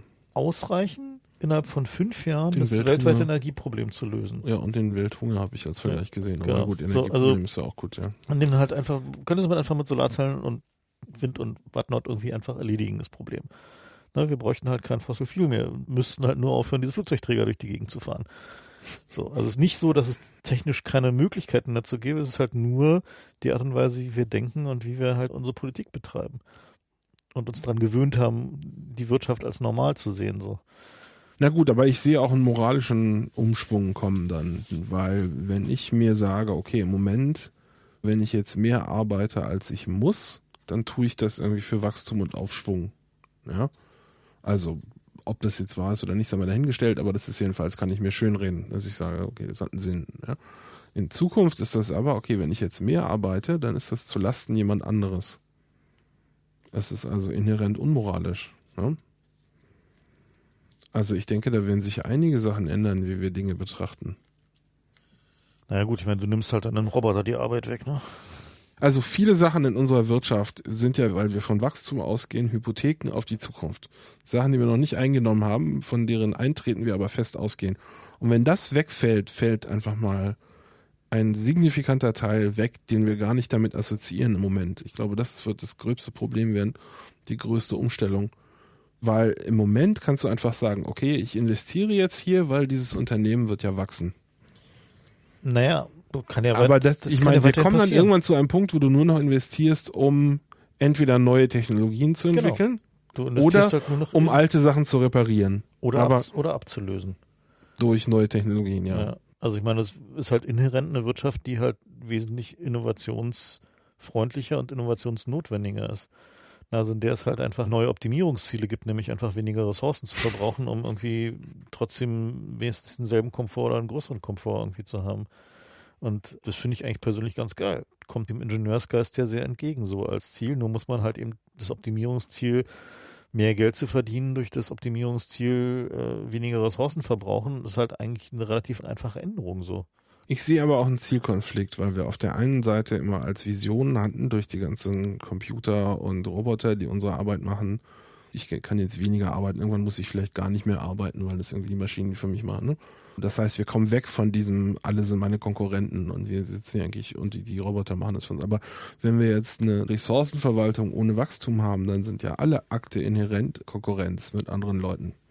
Also das stelle ich mir an sich sehr negativ vor. heute schon so. Ist heute schon so, aber heute kann ich mir das irgendwie schönreden auf oder die, ignorieren. Also eigentlich de facto ist es so, dass nur in der ressourcenextrahierenden Industrie, also Bergbau und Energie, ist die Konkurrenz nur darum, wer schneller irgendwie den Hügel da wegbaggern kann. Na, in vielen Bereichen der IT-Industrie ist es so, dass der Markt schneller wächst, als die bestehenden Marktteilnehmer sie befüllen können. Das Ja. heißt, da gibt's noch so Situationen wie im Bergbau, dass du sagst, ich nehme niemandem was weg, wenn ich wachse. Ja. Aber das wird in Zukunft dann immer seltener werden, ne? sondern Das nur noch, wenn es echte Innovationen irgendwo gibt. Ja gut, aber das ist ja im Rest der Industrie heute schon so. Tja. so und Gut, das ist jetzt vielleicht mein persönlicher, irgendwie betrifft mich jetzt persönlicher als den Rest, aber das ist eigentlich so eher ein Horror für mich, die Idee, dass man einfach nur noch jeder Akt, den Wieso? ich Na, du- irgendwie mache, ist dann nur noch Konkurrenz aber mit selbst, ich meine, selbst in der IT-Industrie ist der so. Ich meine, die, In- die, die, ja, die so- Ökosystemplays der großen Spieler, ja, sind ja nichts anderes als Versuche, halt dem Konkurrenten die Luft abzudrehen, indem sie das halt irgendwie, was der Konkurrent für Geld macht, halt umsonst machen. genau. Also de facto ist es halt nur die nächste Stufe des Oder Konkurrenten. zu versuchen, die besten Leute wegzukapern. Genau, also oder- die Luft abzudrehen halt. Die Evolution der gegenseitigen Ausrottung. Ja. Also insofern, das wäre jetzt nicht so tragisch. Man sollte es aber vielleicht irgendwie versuchen. Man darf nicht so drüber nachdenken, sonst bringt es einen runter. Na wieso? Ich meine, eigentlich ist es ja nur die Frage, ob man die kompetitiven Energien der Menschen in diesen Bereichen konzentriert, wo sie halt irgendwie nicht dazu führen, dass sie halt einfach mehr Ressourcen verschwenden. Na, meine Hoffnung für eine zukünftige Gesellschaft war immer, dass wir von diesem kompetitiven Scheiß wegkommen und einfach jeder macht irgendwie seinen Na Teil. klar, ich meine, das wird, wird Also so viel schlimmer, am kann, so bin viel ich schlimmer Kommunist. kannst du es gar nicht machen. Guck mal, wie viele Leute jetzt unglücklich sind. Wir medizieren Unmengen an Menschen, damit sie einfach funktionieren können, was Code ist für Klappe halten und zur Arbeit gehen. Das ist eine wahre Epidemie von Leuten, die ohne Drogen überhaupt nicht mehr Lust haben oder in der Lage sind, an dieser Scheiß teilzunehmen. Ja. Hm. Aber das wird ja eher noch schlimmer, wenn wir jetzt auch noch externe Faktoren haben. Nein, Eben nicht. nein, wenn Weil, meine, wenn klar, ist, wenn klar ist, dass die Ressourcen finit sind, dann gibt es in Ja. bestimmten Bereichen einfach schlicht keine Konkurrenz. So, dann ist halt klar, dass man bei finiten Ressourcen gibt es natürlich. Wieso gibt's dann keine Moment, Konkurrenz lass mich, lass mich kurz erklären. Dann hast du in vielen Bereichen ist halt vollständig klar, dass es sowas wie natürliche Monopole gibt und diese natürlichen Monopole müssen halt im Gemeinbesitz sein. So. Weil da gibt's halt keinen Grund mehr, das halt irgendwie dem Markt zu überlassen. Weil der Markt in der Regel nicht darauf hinarbeiten kann, weniger Ressourcen zu verbrauchen. So, also zum Beispiel sowas wie öffentlicher Nahverkehr. Ne? Oder überhaupt gesamte Transportsystem. Oder sowas wie Handel. Also ich meine, warum? Es, es gibt eigentlich keinen Grund für irgendwas anderes außer ein staatlich oder in unserem Gemeinbesitz befindliches universelles Amazon. Wenn du mal kurz drüber nachdenkst, ja, ist halt völlig schwachsinnig, dass es irgendwie da mehr als ein großes Shopsystem gibt, was uns ja auch allen gehören könnte. Und was du denn darüber handelst, kann Was man ein fairer Computer ist, der keinen verarscht. genau, zum Beispiel, ja. Unsere Overlords. Wenn man aufhört, das immer in diesen Kategorien von da muss aber jetzt irgendwie der Markt unbedingt mitspielen zu denken, sondern sagt, okay, den Markt brauchen wir vielleicht irgendwie, brauchen wir vielleicht in zwei, drei Kategorien, wo halt Innovation noch notwendig ist, wo wir halt irgendwie schneller vorankommen müssen, wo halt wir die kompetitiven Energien brauchen, aber in vielen anderen Bereichen, die lange abgegessen sind und wo wir halt, also wo das Spiel halt fertig ist, gibt's halt irgendwie genau Ja, keinen ich, Grund ich weiß dafür. nicht, ob ich glaube an Spiele, die fertig sind. Ich auch nicht. Wo ich- Außerdem, wo ich dran wer, hält glaube- denn, wer, wer sorgt denn dafür, dass Amazon weiterhin Ja, ich- günstig liefert, wenn sie keine Konkurrenz haben? Ja? Kannst du auch andersrum argumentieren. Kannst du sagen, nur dadurch, dass es da eine Konkurrenz und den Markt gibt, ist Amazon so günstig. Weil sie im Moment noch Leute haben, die sie rauskanten müssen aus dem Ja, ich Markt. meine, Amazon in zehn Jahren ist vollständig durchrobotisiert. Das ist halt niemand mehr. Ja, aber das heißt auch, dass sie keinen Anreiz mehr haben, da nicht irgendwie Sachen draufzuschlagen. So, ja, also hier noch ein bisschen ein kleiner Zuschlag für irgendwie. Wird's wir, wir, gehen doch, wir gehen doch auf eine Financial Singularity hinzu, wo nur noch zehn Individuen alle Geld der Welt besitzen und dann kann man das Geld auch abschaffen. äh, ja, tatsächlich Da müssen wir mal ein T-Shirt draus machen. und dann, ich glaube nicht an eine Welt, wo gewisse Spiele fertig gespielt sind. Ich, die andere Movement für so Zero Sum oder kein Wachstum, da nennen sie sich Stable State Economy. Und ich weiß nicht, ob ich an so ein Stable State glaube. Ich glaube, dass es immer große Wellen und Veränderungen gibt. Weiß auch nicht, ob ich glaube, dass es da große Bereiche gibt, wo es überhaupt keinen Markt mehr gibt. Aber ich glaube schon, schon so. dass der Premium für Kooperation hochgeht und der Premium für immer nur Konkurrenz machen geht runter. Ich meine, de, Zumindest, meine, de facto ist es heute schon so. Ja? Also wir haben heute in vielen Bereichen Monopole, wir nennen sie nur nicht so. Es gibt Ja. nur einen Second-Hand-Market, eBay. So, es gibt, wenn du irgendwie Online-Shopping ernsthaft betreibst, also in dem Scale, wie er betrieben wird, gibt's eigentlich nur noch Amazon. So, also es gibt zwar noch diese anderen Shops, aber die machen Fulfillment per Amazon, weil die sind halt einfach per Economy of Scale einfach die größten. Es gibt irgendwie in jedem Land nur noch durch künstliche Regulierung mehr als einen Telekommunikationsprovider. Es gibt da eigentlich auch gar keinen Grund dafür. So, ne? Also wenn es halt der einzige Grund dafür ist, dass man Konkurrenz braucht, äh, damit die nicht äh, die Monopolsituation ausnutzen, dann halt die Und Monopole. das hilft ja nicht. Hm? das Und es, ja es, sehen, es hilft nicht mal, genau. das hilft so. nicht mal, genau. Und zu sagen, okay, was spricht dagegen in, in klar definierten Feldern, wo die Leistung klar definiert ist, zu sagen, okay, das sind die Kosten und da darfst du halt irgendwie ein Prozent Profit draufschlagen und das wart. Ist halt ein Stable State. So ist halt irgendwie der Standardkostenrahmen. So halt irgendwie für deine 100 Megabit für zu Hause wissen wir, was es kostet im Average. Und da darfst du halt irgendwie 2% Profit draufschlagen und das wart halt. Mhm. So. Warum nicht? Was, Ja, was ist kann- schlimm daran? Das haben wir ja bei den Energieversorgern gemacht. Und daraufhin haben die in England nach der Thatcher-Deregulierung eingekauft, weil sie hier keinen Profit erwirtschaften konnten. Naja. Aber es hat ja offensichtlich funktioniert. Ja, na, für uns toll. Ja. Für die Bunten nicht so sehr. Naja, gut. ja. Wenn es halt Bereiche gibt, in denen halt Stable State klar ist und wo klar ist, dass ein großes Monopol der effizienteste Weg ist, also der ressourceneffizienteste Weg, nicht der profiteffizienteste Weg, der ressourceneffizienteste Weg ist, das Problem zu lösen, sehe ich da kein Problem drin. Das ist irgendwie einfach auch zu sagen. So, ich meine, gut, ist halt natürlich irgendwie Heresie aus der reinen Marktlehre betrachtet, aber die ist ja dann sowieso irgendwann tot. Na, du könntest in der reinen Marktlehre sagen, da machst du einfach die Ressourcen teurer. Warum passiert das eigentlich nicht? Na, du hast ja selber darüber geblockt, wie was für ein Scam diese Klimaschutzertifikate Nee, waren. das ist ja nicht, ich meine jetzt sowas wie Kohle oder Öl. Warum ist das eigentlich nicht teurer? Naja, weil natürlich die großen Fördermonopole es halt hinreichend gut schaffen, die Staaten zu verarschen beim Verkauf dieser. Nee, ich finde das aber eine sehr interessante Frage, weil das ja auf mehreren Ebenen dieselbe Frage ist am Ende, dass man sagt, wir sehen den Untergang kommen. Regulatory Capture. Wir sehen einfach, dass wir auf den Abgrund zureiten. Mhm. Und da würde man auch annehmen, dass die Leute alle aus Selbsterhaltungstrieb versuchen, das zumindest aufzuhalten oder ein bisschen länger zu machen. Aber sei nein, die es sei denn, beschleunigen noch. Die beschleunigen noch vorher, weil sie glauben, wenn ich jetzt hier noch maximal Kohle raustrage, kann ich vielleicht mit der irgendwie bis zur Rente überleben. Ja, das Wenn, ist, wenn du eh glaubst, dass das nicht mehr abzuwenden ist, dann wäre der game-theoretische richtige, wenn man sich nur als Individuum sieht, wenn man nur als Individuum überleben möchte und man glaubt, dass es eh nicht mehr abzuwenden ist, der spieltheoretisch richtige Lösung wäre, noch reinzuholen, was reinzuholen ist. Und das machen jetzt auch alle. ja, und jetzt wende das mal auf den Klimawandel an. Ja. Die Erkenntnis. Ja, das ist auch schlimm. Wir brauchen Narratives, die von Collective ausgehen und Narratives, die davon ausgehen, dass man quasi versucht zu überleben mit 10.000 oder 100.000 Leute und nicht mit 14 oder 15 oder deine Familie und noch ein paar Leute dazu und irgendwo einen Berg und Waffen kaufen. Wir brauchen Überlebungsnarratives. wir brauchen dezentralisierte Narratives. Wir brauchen Überlebungsstories. Wir müssen weg Die von, von- diesem Die Zombie-Apokalypse, Tausende, ne? ja genau, wir, wir brauchen Stories, die von Tausende und Zehntausende Leute ausgehen, die Regionen. und- City States. Ja, Mhm. Okay, das dann ist haben alles wir schwierig. ja die nächste Sendung schon geplant, ja? Ungefähr, ja. Gut. Ist eigentlich ganz lustig, wie das so die Entwicklung aus den Frühzeiten der Menschen nachbaut. Ja, dass da irgendwie sich Dörfer bilden und dann Städte.